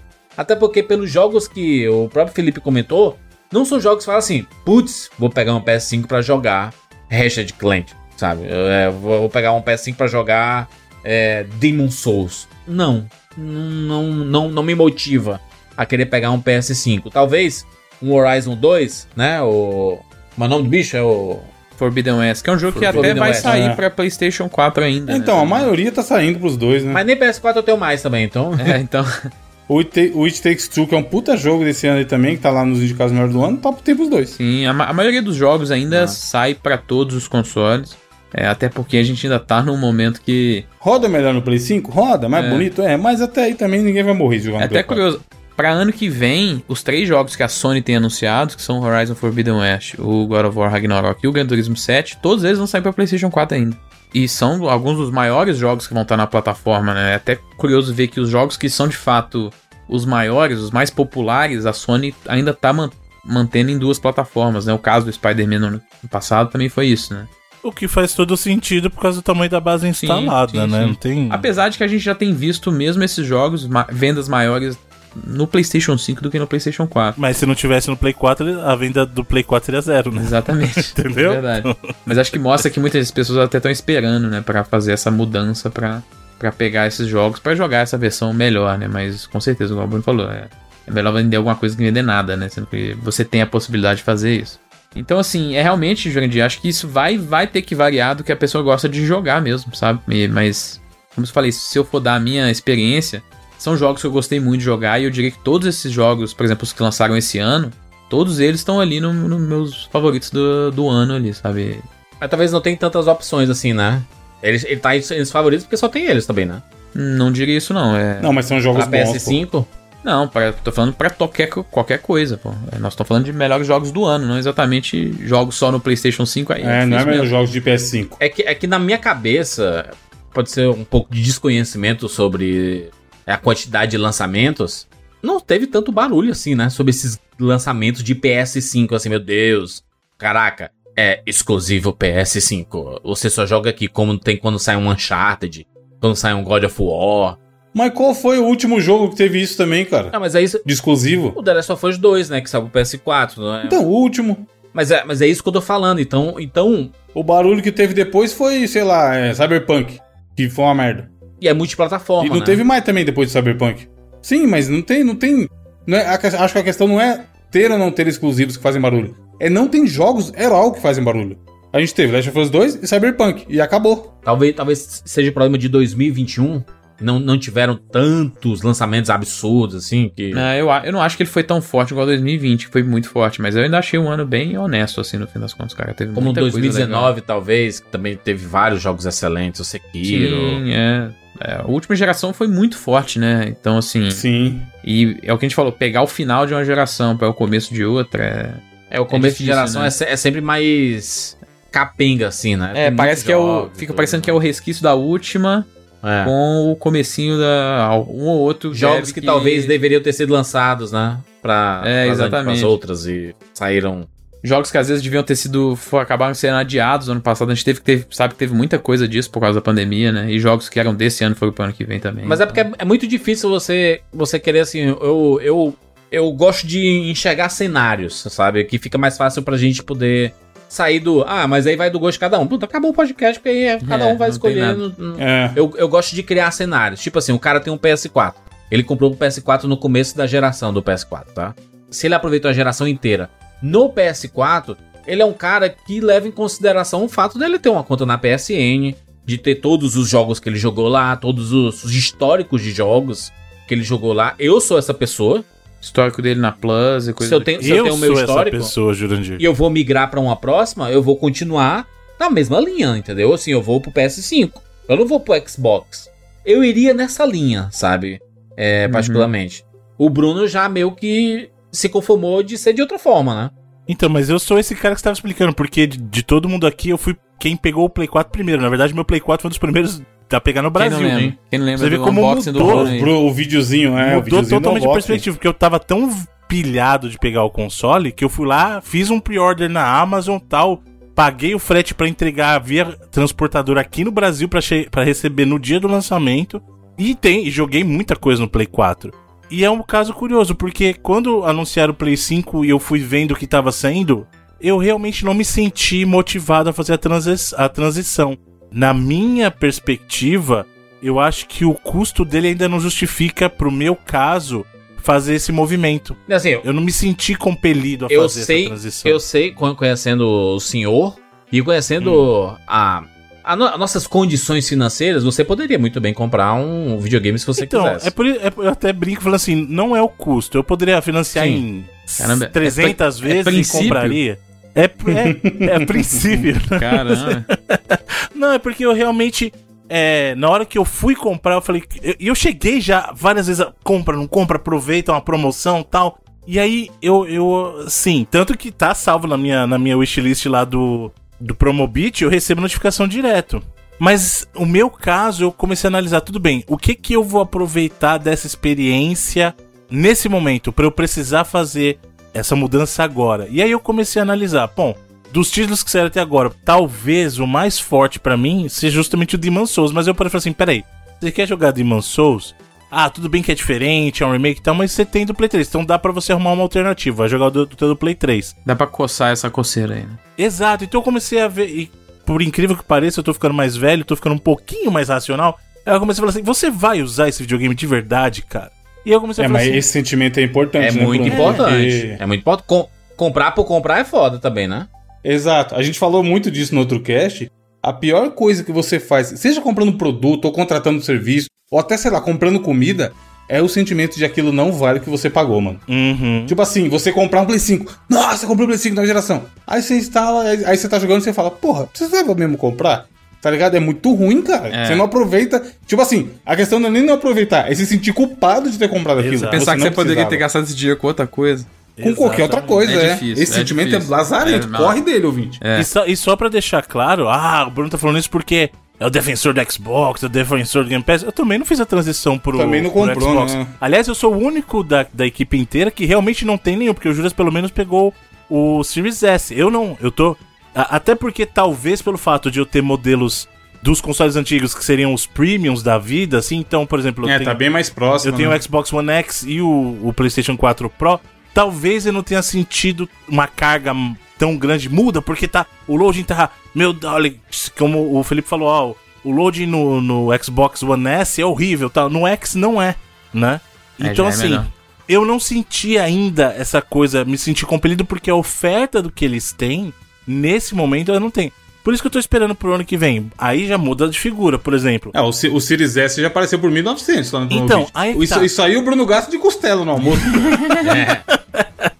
Daria pra ele comprar tranquilaço. É um sábado que ele não vai almoçar no Tibete que ele volta com, com o Series S embaixo do braço. Que é do ta... O Series S é do tamanho da costela, Jandir? É, né? É. É muito pequenininho, Ah, é mano. impressionante mesmo o tamanhozinho que ele tem, né? O tamanho da costela com batata em cima ainda. Exato. Mas isso que o Bruno falou é legal, de não ser o preço, mano. É, é- porra, vale, não vale Só que o. Bruno, ele também tá, tá numa vibe que é. Chegou nessa fase, né, Bruno? Que é a birra, né? Existe é uma birra. certa birra. birra que o senhor constrói. Que nem o senhor tem pela Apple, por exemplo. É uma birra. Mas eu tenho birra com todas as fabricantes agora, então. Normalmente, Contra o sim. mundo dos videogames. Eu tô contra Sim, o mundo eu- dos videogames agora. Sim. É Bruno tem. versus The Games. É o Bruno versus... Sim, você tem esse rolê. De ser birrento com al- algumas coisas. E não tem problema, tá? Porque, enfim, todo mundo tem, tem direito a, a ter tudo suas bem. birras aí de boss, né? Mas eu sou muito na, na, na tua vibe também. Não tem algo que me convenceu ainda a comprar um PS5. Uhum. Então, tipo assim, talvez o Horizon. E até pensando assim, será que o Horizon mesmo ele me faria comprar um PS5? Pois será que é. o God of War Então, não por me exemplo, faria? Vai sair no Play 4, eu já tô considerando, mano. Então, acho, não sei se eu acho que não é o jogo, é a vibe, mano. Tipo, você tá na vibe de mudança, de montar um apartamento, de cuidar de outros rolês. Você não tá na vibe de jogar videogame. É. Não tô. Parar a sua vida pra jogar videogame, tá ligado? Se fosse o João de três anos atrás, vivendo agora, a época do Play 5, talvez você compraria no primeiro mês também. Talvez. Eu acho que tem muito Talvez. mais a ver com a vibe do que o que a, a, a geração atual ou o console tá entregando, tá ligado? É, mas eu, eu particularmente eu tenho um comportamento em gerações, e isso já ficou bem claro aqui no 99 Vidas, e das três gerações que a gente cobriu aqui, né, desde que o 99 Vidas existe, desde lá da geração 360 e PlayStation 3, o primeiro videogame que eu sempre peguei das gerações foi o da Microsoft. Então eu peguei primeiro o 360, peguei primeiro o Xbox One, né, e agora eu peguei o Xbox Series S. Sempre eu pego primeiro o da Microsoft. Não sei se por causa do custo, não sei se é porque costumeiramente as gerações de PlayStation elas passam a ser melhores a partir do segundo ano, segundo ou terceiro ano. No primeiro ano nunca, nunca é um absurdo. É, o caso do Play 4, putz, 2015 Demorou pra caralho, né? 15 teve Bloodborne ali, mas foi ficar legal mesmo 2016, eu acho. Então é interessante isso, né? De, de pensar esse comportamento. Eu, eu nunca tinha reparado nisso. Mas como eu sou, ultimamente, eu, eu voltei pra terapia tem algum, alguns meses aí, né? Algumas semanas. Terapia top, fiz hoje, inclusive. Então estou reavaliando muito os meus comportamentos, né? Os comportamentos rotineiros. E eu tô conseguindo observar melhor isso. E observar que realmente as, as últimas três gerações eu comecei com Xbox. Então isso tem que dizer alguma coisa, né? Isso diz alguma coisa pra mim, né? Talvez os videogames da Microsoft, quando elas chegam, eles são muito mais em conta financeiramente do que os do PlayStation. Eu lembro quando chegou o PlayStation 4 aqui, brother, foi um barulho inacreditável da galera É descontrolada com os 4 mil 8 reais. pau, né? não era o PS4 que tava 8 mil? Não, Não, PS3, Submarino? PS3 era 8 Era o mil. 3, né? O 4 é 4 mil também. E as pessoas ficaram e o, revoltadas. o ano na época era 2000 e... Exato. Que é que você 500. compra um, um Celta, sei lá. É, e naquela, é, naquela época eram consoles que eram iguais mesmo e pelos valores Exato. completamente diferentes, né? Hoje em dia até que os consoles que são mais iguais, que é o, One, que é o Series X e o PlayStation 5, eles têm valores semelhantes, né? Existe uma diferençazinha, mas são semelhantes. Mas eles têm versões que satisfazem o público que quer jogar jogos da nova geração, né? É, eu acho que o- a gente pode até falar mais de Xbox agora. O Series S é uma proposta muito tentadora mesmo, né? Muito, cara. É muito. Porque é um valor de entrada muito mais baixo. Uhum. Ele é um console que, beleza, você não vai conseguir ter, por exemplo, os benefícios de jogos físicos, igual a gente falou no caso do PlayStation ou do- até do Xbox. É, porque ele é, ele é digital, né? Ele é todo digital. Ele é só digital, é. Mas se o seu perfil, por exemplo, é de um cara que vai assinar Game Pass e jogar Game E jogar Pass, FIFA. É. e que é um produto que tem vários jogos, que, pô, a gente falou num bônus recente, quem é, quem é patrão ouviu aí, sobre os jogos monstros. Tá começando a chegar, a gente teve Forza Horizon, que pode não ser o perfil por causa de algumas pessoas por causa do gênero do jogo, jogo de corrida, mas, cara, é um jogo que teve 4 milhões e meio de jogadores em um dia, né? Fez um estardalhaço enorme. E claro, é por causa por conta do Game Pass, não importa, né? É exatamente pra isso que tanto o serviço e o jogo e o console servem, né? Então, Não, e uma coisa só, Felipe, só pra comentar que, na verdade, até contemporânea à gravação do, do programa, a Microsoft lançou o beta aberto do Halo, né? Do multiplayer do Halo, que vai ser de graça. Só que as vendas, olha que bagulho absurdo. As vendas da campanha do Halo, que é paga, subiram no, no Steam e ele tá em primeiro lugar. sim, então assim, é uma, essa Microsoft tá uma estratégia muito ousada e que tá funcionando até aqui. E o que a gente falou naquele programa do bônus, quem é patrão já ouviu, exatamente de como daqui pra frente as coisas vão melhorar nesse sentido. A gente vai ter o Halo mês que vem. Tudo bem, esses jogos que a gente tá falando, Forza, o Halo, esse ano teve o próprio Psychonauts, que é um jogo que até saiu no PlayStation ainda, mas é um jogo Microsoft. São jogos que estão saindo para Xbox One também? Beleza. A partir do ano que vem, a gente já tem jogos que não vão. A gente vai ter Starfield, a gente vai ter o Redfall lá, que é da, da Arkane. Então, assim, Eu tô vendo aqui, Felipe, pô, tá, tá menos de 2.500 reais, mas frete grátis o Xbox Series S. é, Não, é Series proposta... S é muito tentador, mano. É muito tentador. Esse tem, tem três meses atrás, tava 1.900. Tá muito vista. baixo. sabe, é um, um ecossistema que te dá muito conforto mesmo de consumir, né? Porque você pode consumir. Inclusive, agora existe até a possibilidade de a gente falar que você não precisa comprar um videogame. Às vezes você Exato. vai entrar no Promobit aí só pra um controle, sabe? Sim, e, Vai jogar e no Game seu- Pass de três meses por um real, Exato, né? pra Sempre você jogar também. no, no antigo xCloud, agora Xbox Cloud Game, né? Que também é uma possibilidade de se entrar na nova geração, vamos dizer assim. Porque a partir do ano que vem, e na verdade não só ano que vem, você já, já consegue jogar, por exemplo, aquele The Medium, que é um jogo que, independente se foi bem recebido ou não, é um jogo que só tem pra Xbox Series e PC, né? É um jogo que você consegue jogar no xCloud, no seu navegador, sabe? Só tendo um controle e uma assinatura do Xbox Ainda não funciona muito bem, né? Mas. É, Ah, pra algumas depende, Então, pessoas. depende- depende da região hoje em É. dia, né? Até por isso a a Microsoft ainda bota ele em beta, né? Ela chama de Xbox Cloud Gaming, entre aspas, beta, né? Então tem coisas pra se resolver, mas já já dá pra enxergar, sabe, é uma realidade da pessoa não ter o videogame e assinar o serviço e usar só via navegador. Ou de manter o videogame antigo, que é o meu caso, por exemplo. Você jogando no Xbox One X, você consegue rodar a versão do Series X no cloud, cara. Eu tava jogando Forza Horizon assim. Sim, E é um bagulho inacreditável. Você tá rodando a versão do, do Series X, cara. Então, assim, eu acho que a Microsoft tem esse outro player que é o xCloud, que como a gente até comentou lá num programa bônus, uma das coisas que eu imagino o futuro sendo é esse futuro de serviço, e aí cê- é o que, é o, que o Felipe falou. Você entra lá na Promobit pra encontrar o controle que você quer jogar, mas a plataforma independe. É onde você estiver jogando, você vai tá no computador, tá no teu console antigo. Isso é um grande trunfo no- na parte de serviço, sabe? É, mas, mas Bruno, aí a pessoa pergunta assim, mas peraí, peraí, né? Ok, Xbox Series S, ele é o videogame aqui, né, que talvez seja o melhor custo-benefício no momento e tudo mais, considerando o cenário de videogames que nós temos na atualidade e os jogos que foram lançados na atualidade. Mas você fala assim, Uhum. mas onde é que eu vou jogar Uncharted? Aí não tem como. Não, mas aí, é aquele papo que a gente já falou, não adianta A pessoa. Não, não, não. Não, eu tô falando desse esse, esse perfil. Então, o cara Esse que cara. joga Uncharted tem que comprar um PlayStation, ele não tem outra Sim. opção. Não Tem. existe outra Não tem opção ele. fazer. é. O cara que gosta de Zelda e de Mario tem que comprar o Switch, não tem Não tem outra como. opção, não, não Não existe tem como, alternativa. Então, por isso que a gente falou que depende muito do que a pessoa vai jogar. Se a pessoa é fã dos exclusivos da Nintendo, ele tem que ir onde os, os exclusivos da Nintendo vão ser entregues, que hoje é no Switch. É, o- o- hoje se o cara quer jogar Uncharted, ele tem que escolher se ele quer a versão com disco ou sem disco, é só isso, tá? Exato. É.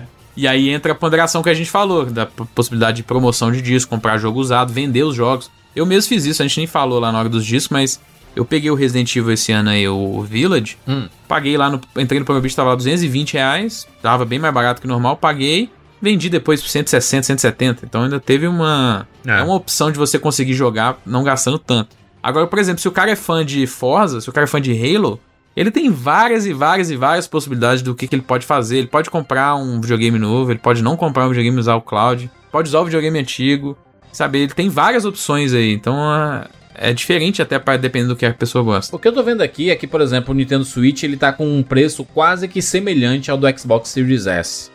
É, você encontra às vezes no Nintendo Switch é um pouco mais barato e tudo, mas eles estão com é, preços equivalentes considerando o preço Brasil, né? O maior problema do Nintendo Switch, na minha, na minha visão, é que os jogos eles são muito caros.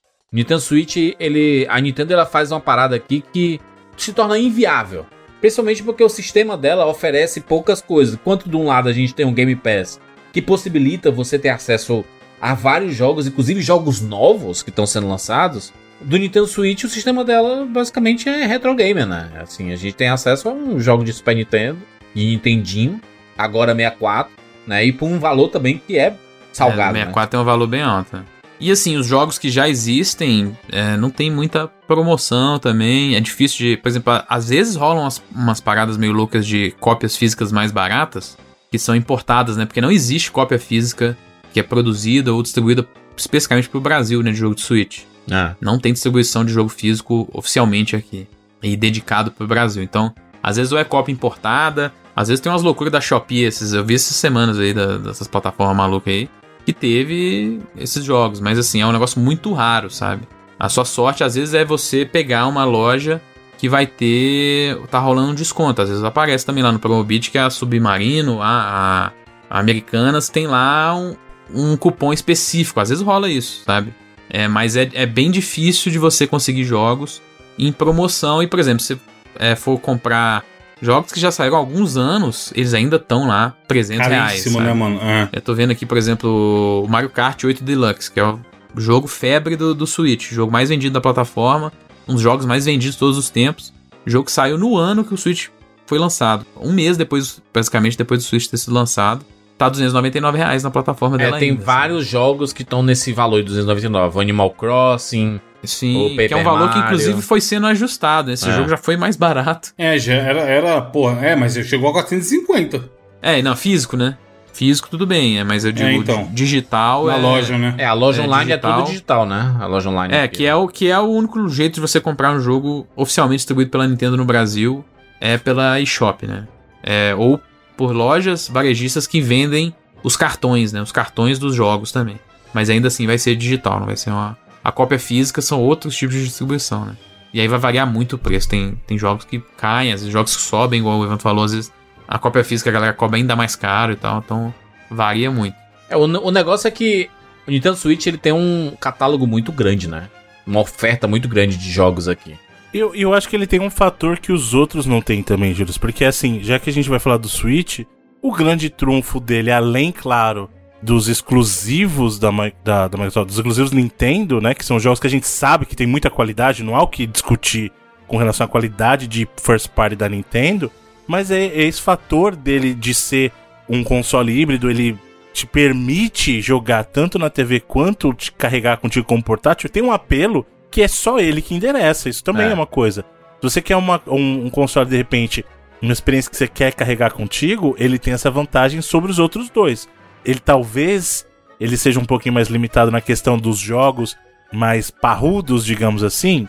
Os jogos, ele talvez não tenha um, um suporte tão grande das third parties como os outros dois têm, né? Então você não vai encontrar, por exemplo, a experiência FIFA completa nele. O FIFA, o pessoal reclama muito, é bem capado o FIFA do Switch. Talvez você não vai encontrar a mesma quantidade de lançamentos third party nele como você encontra no outro, apesar de você ter sim um esforço, por exemplo, alguns jogos como o próprio Witcher foram portados, o próprio Doom, né? do- os dois Dooms foram portados pra ele, né? Então assim, você vê que existe um esforço, mas claro que não é na mesma quantidade que pros outros consoles que tem um hardware um pouquinho mais parrudo. É, as pessoas perguntam assim, Bruno, ah, mas quem é que vai jogar Witcher no Switch? Oxe, quem não tem os outros Quem consoles. tem os Quem tem um Switch, exatamente. Não, e se o cara quiser comprar, sei lá, só portátil, pra ele tá de boa jogar só portátil, ele não quer jogar em TV, ou ele joga no ônibus indo trabalhar, sei lá. O Lite é bem mais barato, mano. Tava olhando aqui, já apareceu o Lite por 1.300. uhum. Então, assim, dos três, é de longe o mais barato. Se o cara tiver ok em pegar um Switch Lite, tá ligado? E ele vai, não vai ter a melhor experiência, 4K, meu Deus, papapá, 60 FPS. Mas ele vai jogar seu Witcher no ônibus. Ou no banheiro. Sim, não, sei e ele, ele vai ter acesso aos jogos Nintendo, né? Zelda, Mario, é a porra To- toda. Todos eles jogos de, de forma portátil. Eu, eu diria até que o Nintendo Switch ele se torna uma certa. Não é, a palavra competição não é a palavra correta, mas para jogos de celulares, assim, sabe? Que estavam roubando muito espaço, exatamente pela portabilidade e por ser um aparelho que você tá sempre com ele, né? Você tá sempre usando o celular em Sim. todos os lugares. Então é difícil você realmente competir com o videogame, é tipo um Fortnite, um Free Fire da vida, você competir com jogos de videogame. Mas a Nintendo, das empresas grandes de videogames, é a única que consegue levemente, com as aspas aí, né? Competir com esse cenário, porque você pode levar o seu videogame pra onde você quiser. Né? Existe essa portabilidade. Coisa que você não vai levar seu PS5 ou seu Xbox, entendeu?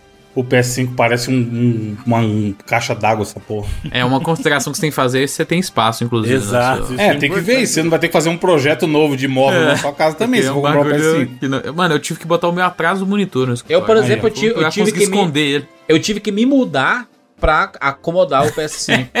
É, no apartamento antigo não cabia. né? Aumentar a metragem da casa pra poder caber. Não, mas é, a gente tá zoando aqui, mas é assustador. A mesma por- por- proporção que o cara tem uma surpresa quando ele pega o Series S e fala, rapaz, como esse videogame pode ser tão pequeno? Ele é, cara, é, você colocar um controle do lado do outro é o tamanho do videogame. Exatamente. E o controle todo mundo tem mais ou menos a noção É, do é tamanho. bem pequeno mesmo. O PS5 é o oposto em relação à grandiosidade dele.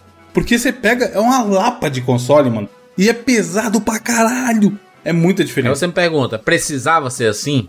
Aí o Bruno tem que explicar, eu não sei, mas, porra, é gigante. É, a gente é muito comum a gente ver uma primeira geração de consoles. Você pode perceber que elas geralmente as primeiras gerações de console, os primeiros modelos, né, de um console, eles são maiores justamente por quê? Porque ele tem que acomodar os componentes, aí tem, tem preocupação com refrigeração, espaço interno de ventilação, então tem uma série de preocupações que com o tempo eles vão otimizando os componentes e vão mudando. Pode pensar, olha, lembra o primeiro modelo do Play, né? Vam- Vamos chamar atenção para os mais evidentes, assim, ó. Vou voltar um pouco mais até. Pega o Nintendinho e aí pega o NES Action, que é aquele que tinha o top loader, o cartucho ali em cima. Pega o Mega Drive, o primeiro modelo, e pega depois o Mega Drive 3 brasileiro. Pega o Super Nintendo e o Super NES Baby. Pega o Play 1 e o PS1, né? Pega o Play 2 e o Play 2 Slim.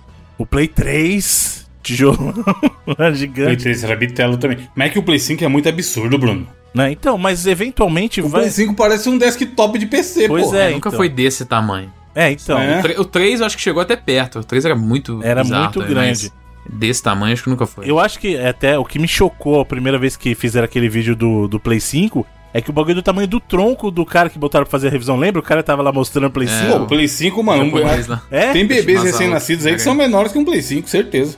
Aí você fala, cara, é muito grande. É, você precisa de espaço? Precisa. E outra coisa, você precisa de, de espaço de ventilação também. Não vai meter ele num, Sim, num é. móvel com a tampa atrás ali que você vai ferrar o negócio, cara.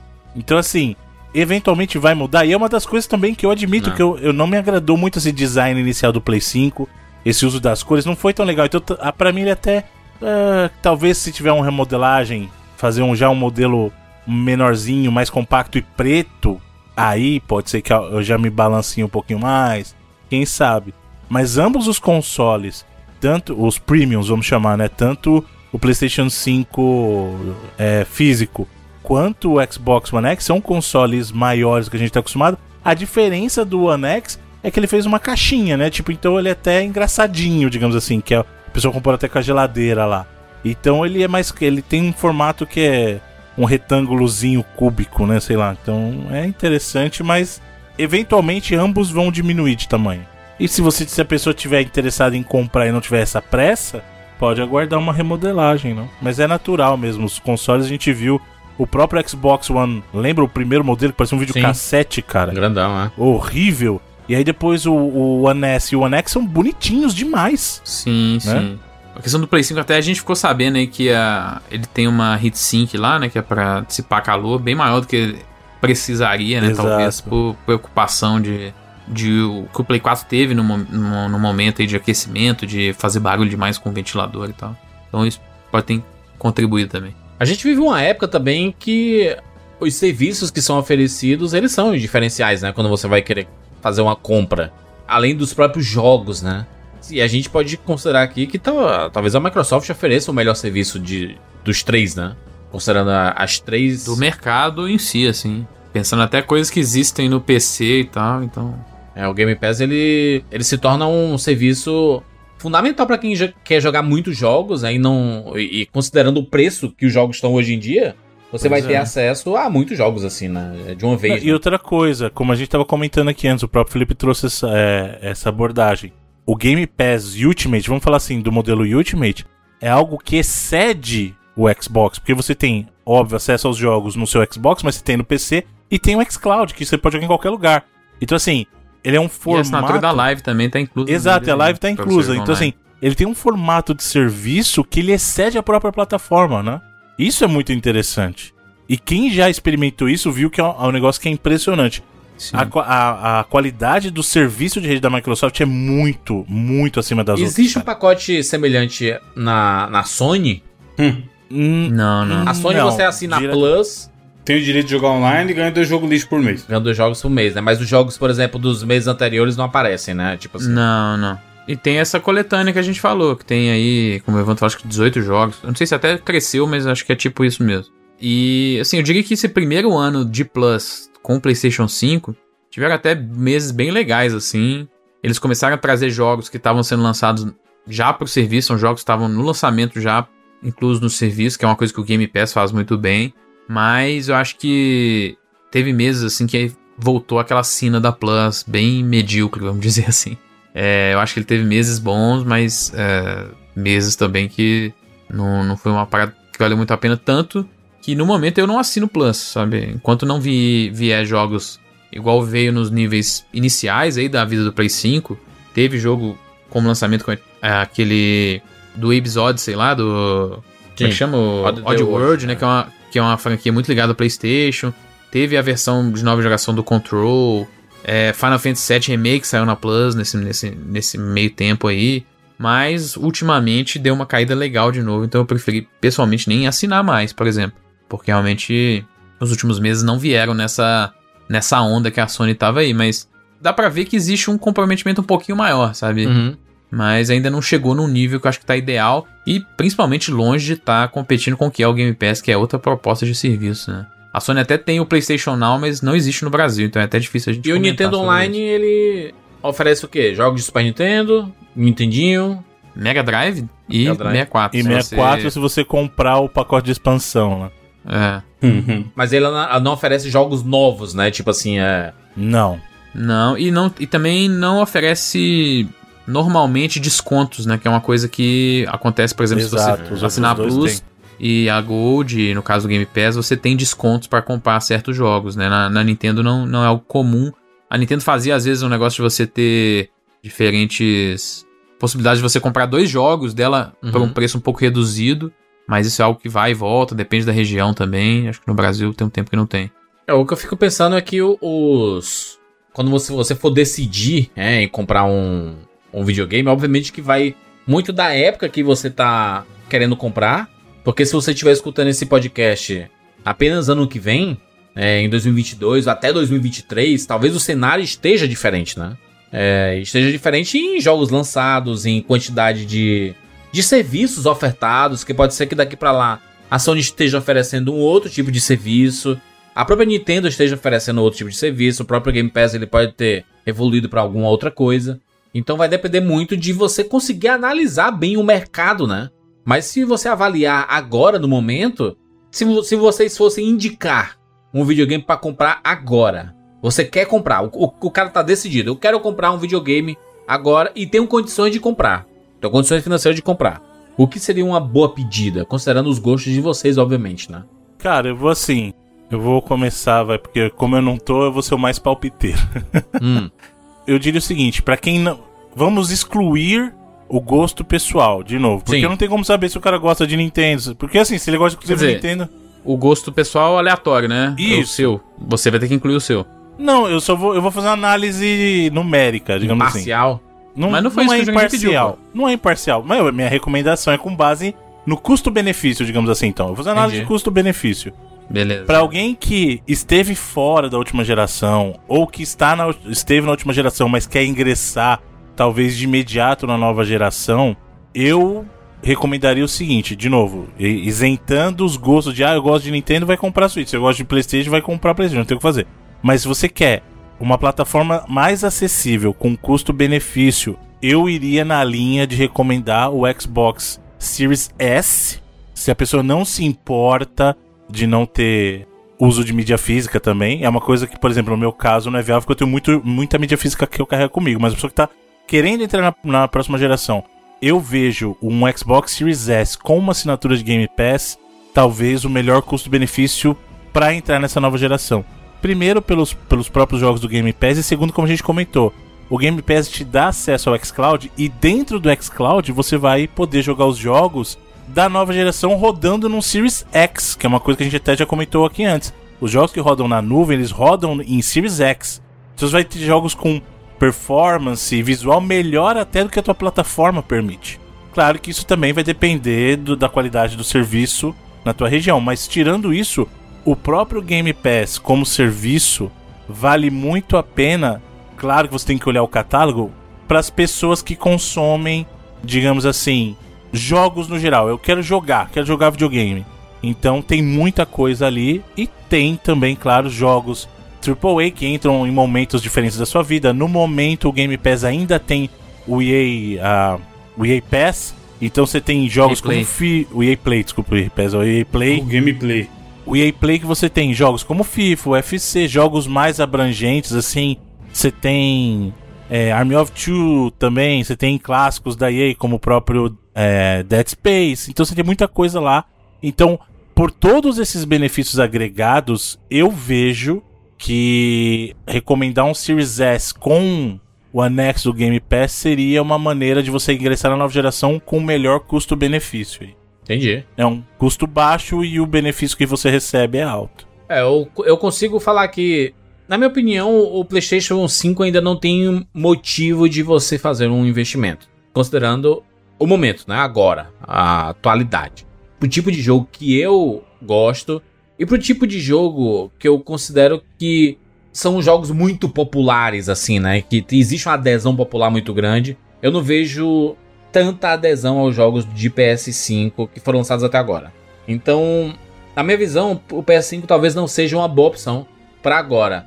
É, Nintendo Switch ele é muito específico para quem gosta de videogames Nintendo, né?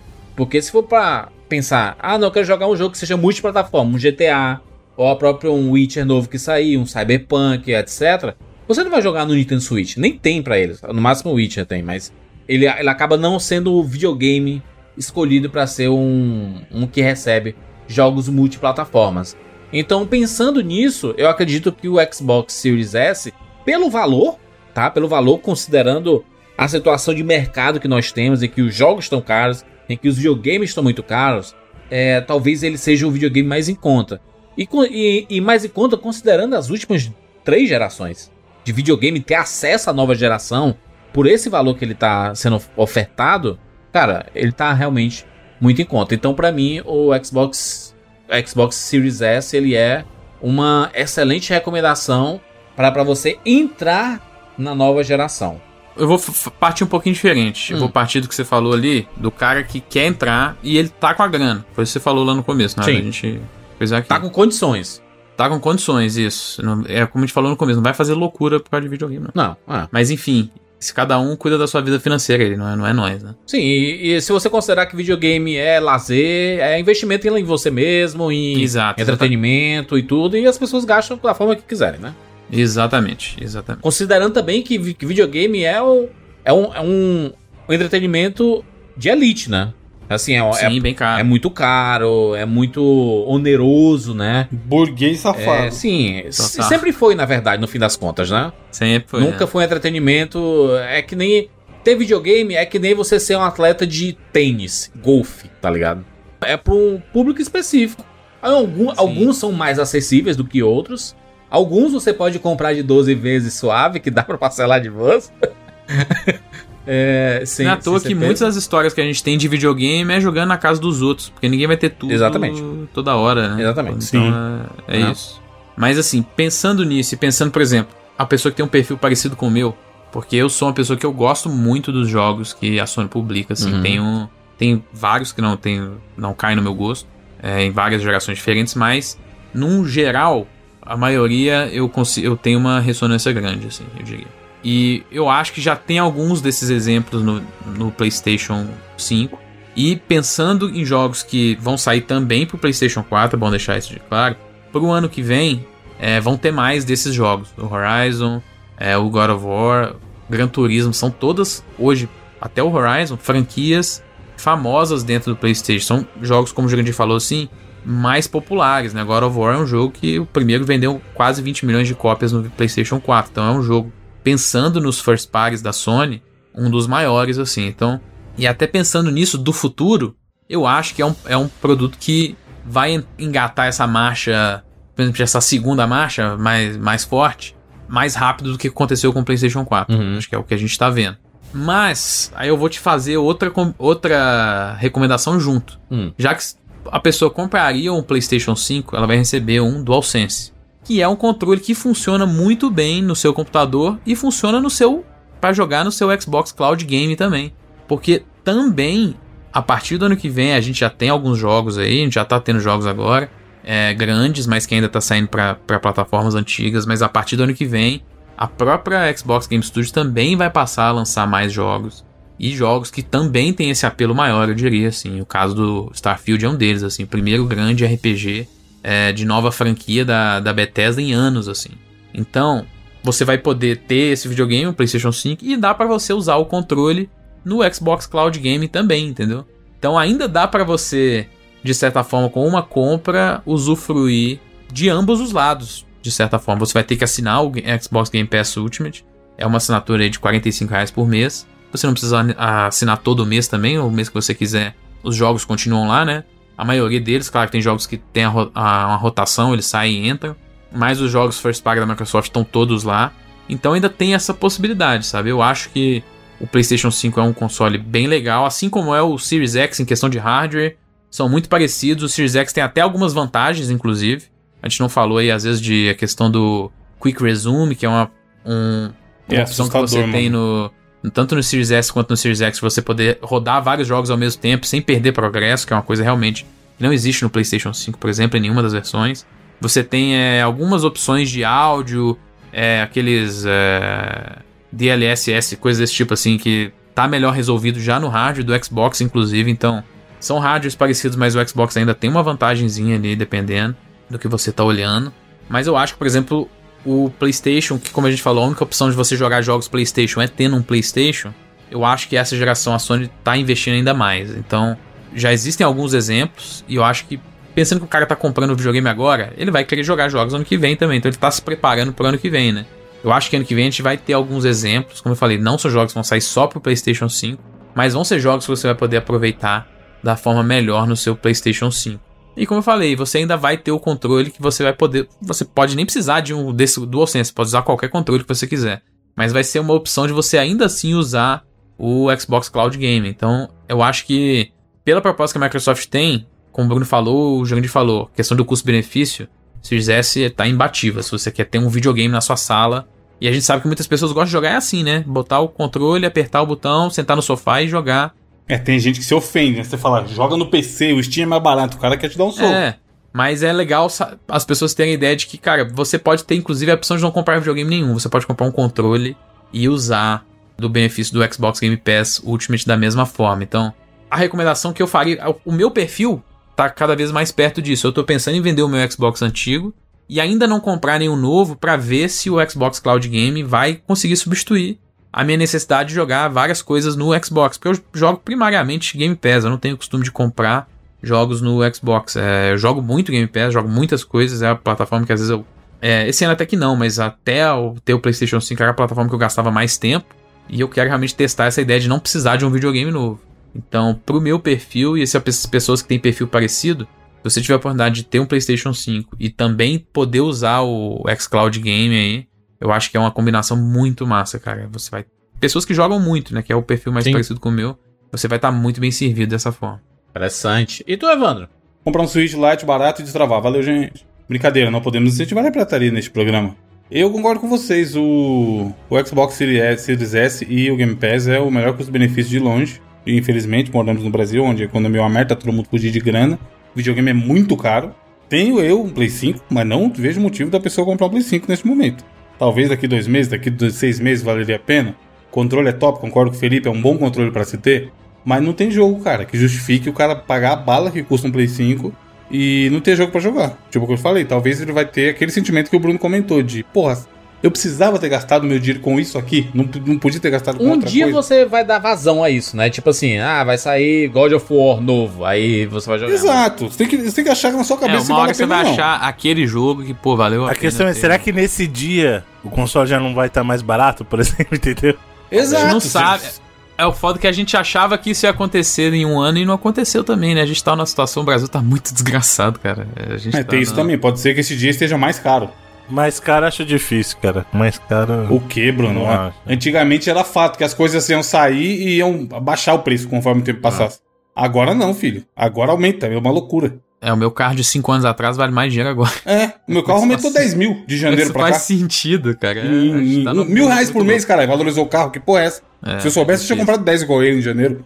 É, então, assim, Brasil, não tem como não levar isso em consideração. Mas, de novo, é o conceito de uma pessoa que tem e eu acho que não vale. E eu comprei lá, quando a gente falou disso na abertura, foi por um momento específico. Que eu vendi para um ouvinte um- o meu PS4 bem, com um montão de jogo que eu- dei pro cara, por isso consegui vender ele mais caro. Era o PS4 Pro, a versão mais ferrada que tinha, com um monte de HD e etc. Então, assim, se o cara não tem, foi o que eu falei do Notcast, se o cara não tem o PS4 e ele gosta muito de jogos da Sony, aí eu acho que vale a pena comprar o PS5 pela Collection. E na Collection ele tem um monte de clássico da Sony e ele vai ter o Plus de um PS5, que é o console da nova geração, com lançamentos de PS5. O- o- os jogos exclusivos aí e tal. Uhum.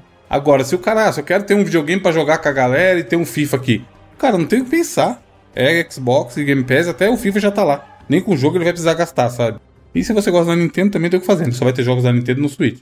E, enfim, né? Eu destravei, não, não, não estou recomendando que ninguém faça igual, mas eu não vou dar 300 conto no jogo nunca. Nem que eu tenha esse dinheiro. Muito bem, muito bem. Falamos aqui sobre os jogos da nova geração, na verdade, os videogames da nova geração. E aí, você já comprou o seu? Coloca nos comentários 99vidas.com.br dizendo aí qual videogame novo você tem. Já, já está na nova geração? Você já está aguardando os novos lançamentos? Você comprou um PS5, comprou um Xbox? Você tem um Nintendo Switch? Coloca aí nos comentários é, a sua opinião, inclusive sobre o videogame. Se ele né, te satisfaz. Principalmente que você tá jogando nesse jogo, da- nesse console Exato. nova geração, é. Eu sei que tem muita gente que tem esse sentimento de que comprou o Play 5 e não tá usando. Eu já ouvi Sim. muita pessoa falando. Então realmente é algo que, como a gente falou, cara, busca o seu perfil, às vezes tenta traçar a conta da gente de outras pessoas. Mas você porque- consegue dar uso, né? Tipo assim, você. Ah, eu, eu não joguei vários jogos de PS4. Ah, o cara tem um PS5 e tá jogando todos os Sim. jogos de PS4 aí, né? Tá suave. Ele, ele arruma uma justificativa, né? Nem que seja assistir o Netflix em 4K, aí ele se vira. Pra, pra justificar a grana que ele gastou. É, e a justificativa vai, vai, vai para onde foi, principalmente se você só tem um deles, você vai na justificativa dos exclusivos, né? Você, cara, eu gosto de Mario e Zelda, só tem na Nintendo. Eu só vou conseguir isso no Nintendo Switch. Ah, eu gosto É. de Uncharted, de The Last of Us e God of War. Isso você vai conseguir só no. no Até no tem, PS5. a gente nem falou, a Sony tá experimentando trazer jogos pro PC, Sim. mas assim, por enquanto é uma coisa de jogos que tem mais tempo, é, o intervalo de tempo já é. Teve gente que tava chorando, inclusive, aí, né? De, ai meu Deus, Pra caramba. é. tiraram meus exclusivos, ah. É, a gente falou disso num bônus, É. né? É, Essa galera, cara, não tem Essa galera sentido isso. né? É. assim, quem, quem tá, por exemplo, o meu perfil, eu, eu não vou, eu não aguentaria esperar dois anos pra jogar o God of War, sabe? Três anos pra jogar o É, próximo. Então, eu acho que uma coisa que Muita me fez gente querer aguenta, aí comprar. não tem problema. De novo, é frescura no cu. Resume sem frescura no cu. Mas eu dou um certo valor nisso de viver o hype. De viver o zeitgeist, de jogar no Uma lançamento. discussão. E às vezes, pô, a gente vai. Pra gente aqui é outro- tem outra coisa que é o trabalho, né? Às vezes a gente vai querer gravar de um, de um jogo desse assim, sabe? Ah. E aí? Como é que. Vai esperar? Por exemplo, a gente gravou esse cast aqui no. Um dia depois saiu o, tra- o- o trailer do Homem-Aranha. Que saiu quase meia-noite. E aí, vagabundo tava na loucura. 11 horas da noite, um monte de marmanjos discutindo o trailer do Homem-Aranha. O cara que viu o trailer do Homem-Aranha no outro dia à tarde não teve a mesma, a mesma reação. Ele não viveu o momento da galera. Tá vendo. O Jurandir fez live dando rapadura e tal. Tá vendo ao vivo, comentando, e teoria, e não sei o quê. E o Twitter da Sony Brasil vazou tal coisa. Olha aqui esse frame. Apagaram o tweet. No- em console, eu dou muito valor pra isso. De porra, saiu tal jogo, eu quero tentar. Se é um jogo que me interessa, eu quero tentar jogar no lançamento. Porque eu não, pra mim não vai ser a mesma coisa se eu jogar ele seis meses depois. O jogo continua igual, mas eu não vou estar vivendo aquele momento com a galera, sabe? Aí, se você também tem isso, pode ser que vale a pena comprar rápido. Porque cada vez que sai um jogo e você não joga, você perdeu esse momento. A indústria do hype, né? Vivemos a indústria do hype. Eu acho que o, o, o negócio é você entender o seu perfil. E eu acho que é bom, é, inclusive você, como jogador de videogame, você saber. Você, você já tem consciência do tipo de jogo que você gosta, do tipo de Sim, videogame é que você isso. gosta. E, e vai ficar mais fácil, né? Acho que a nossa recomendação é exatamente essa. Se a gente, com esse podcast, conseguiu abrir um pouco sua cabeça sobre quais são as ofertas do mercado e você se decidiu por comprar por algum. Depois conta pra gente o seu relato aí com ele, com esse videogame e bota nos comentários. 99vidas.com.br É isso, nos encontramos na próxima semana. Tchau!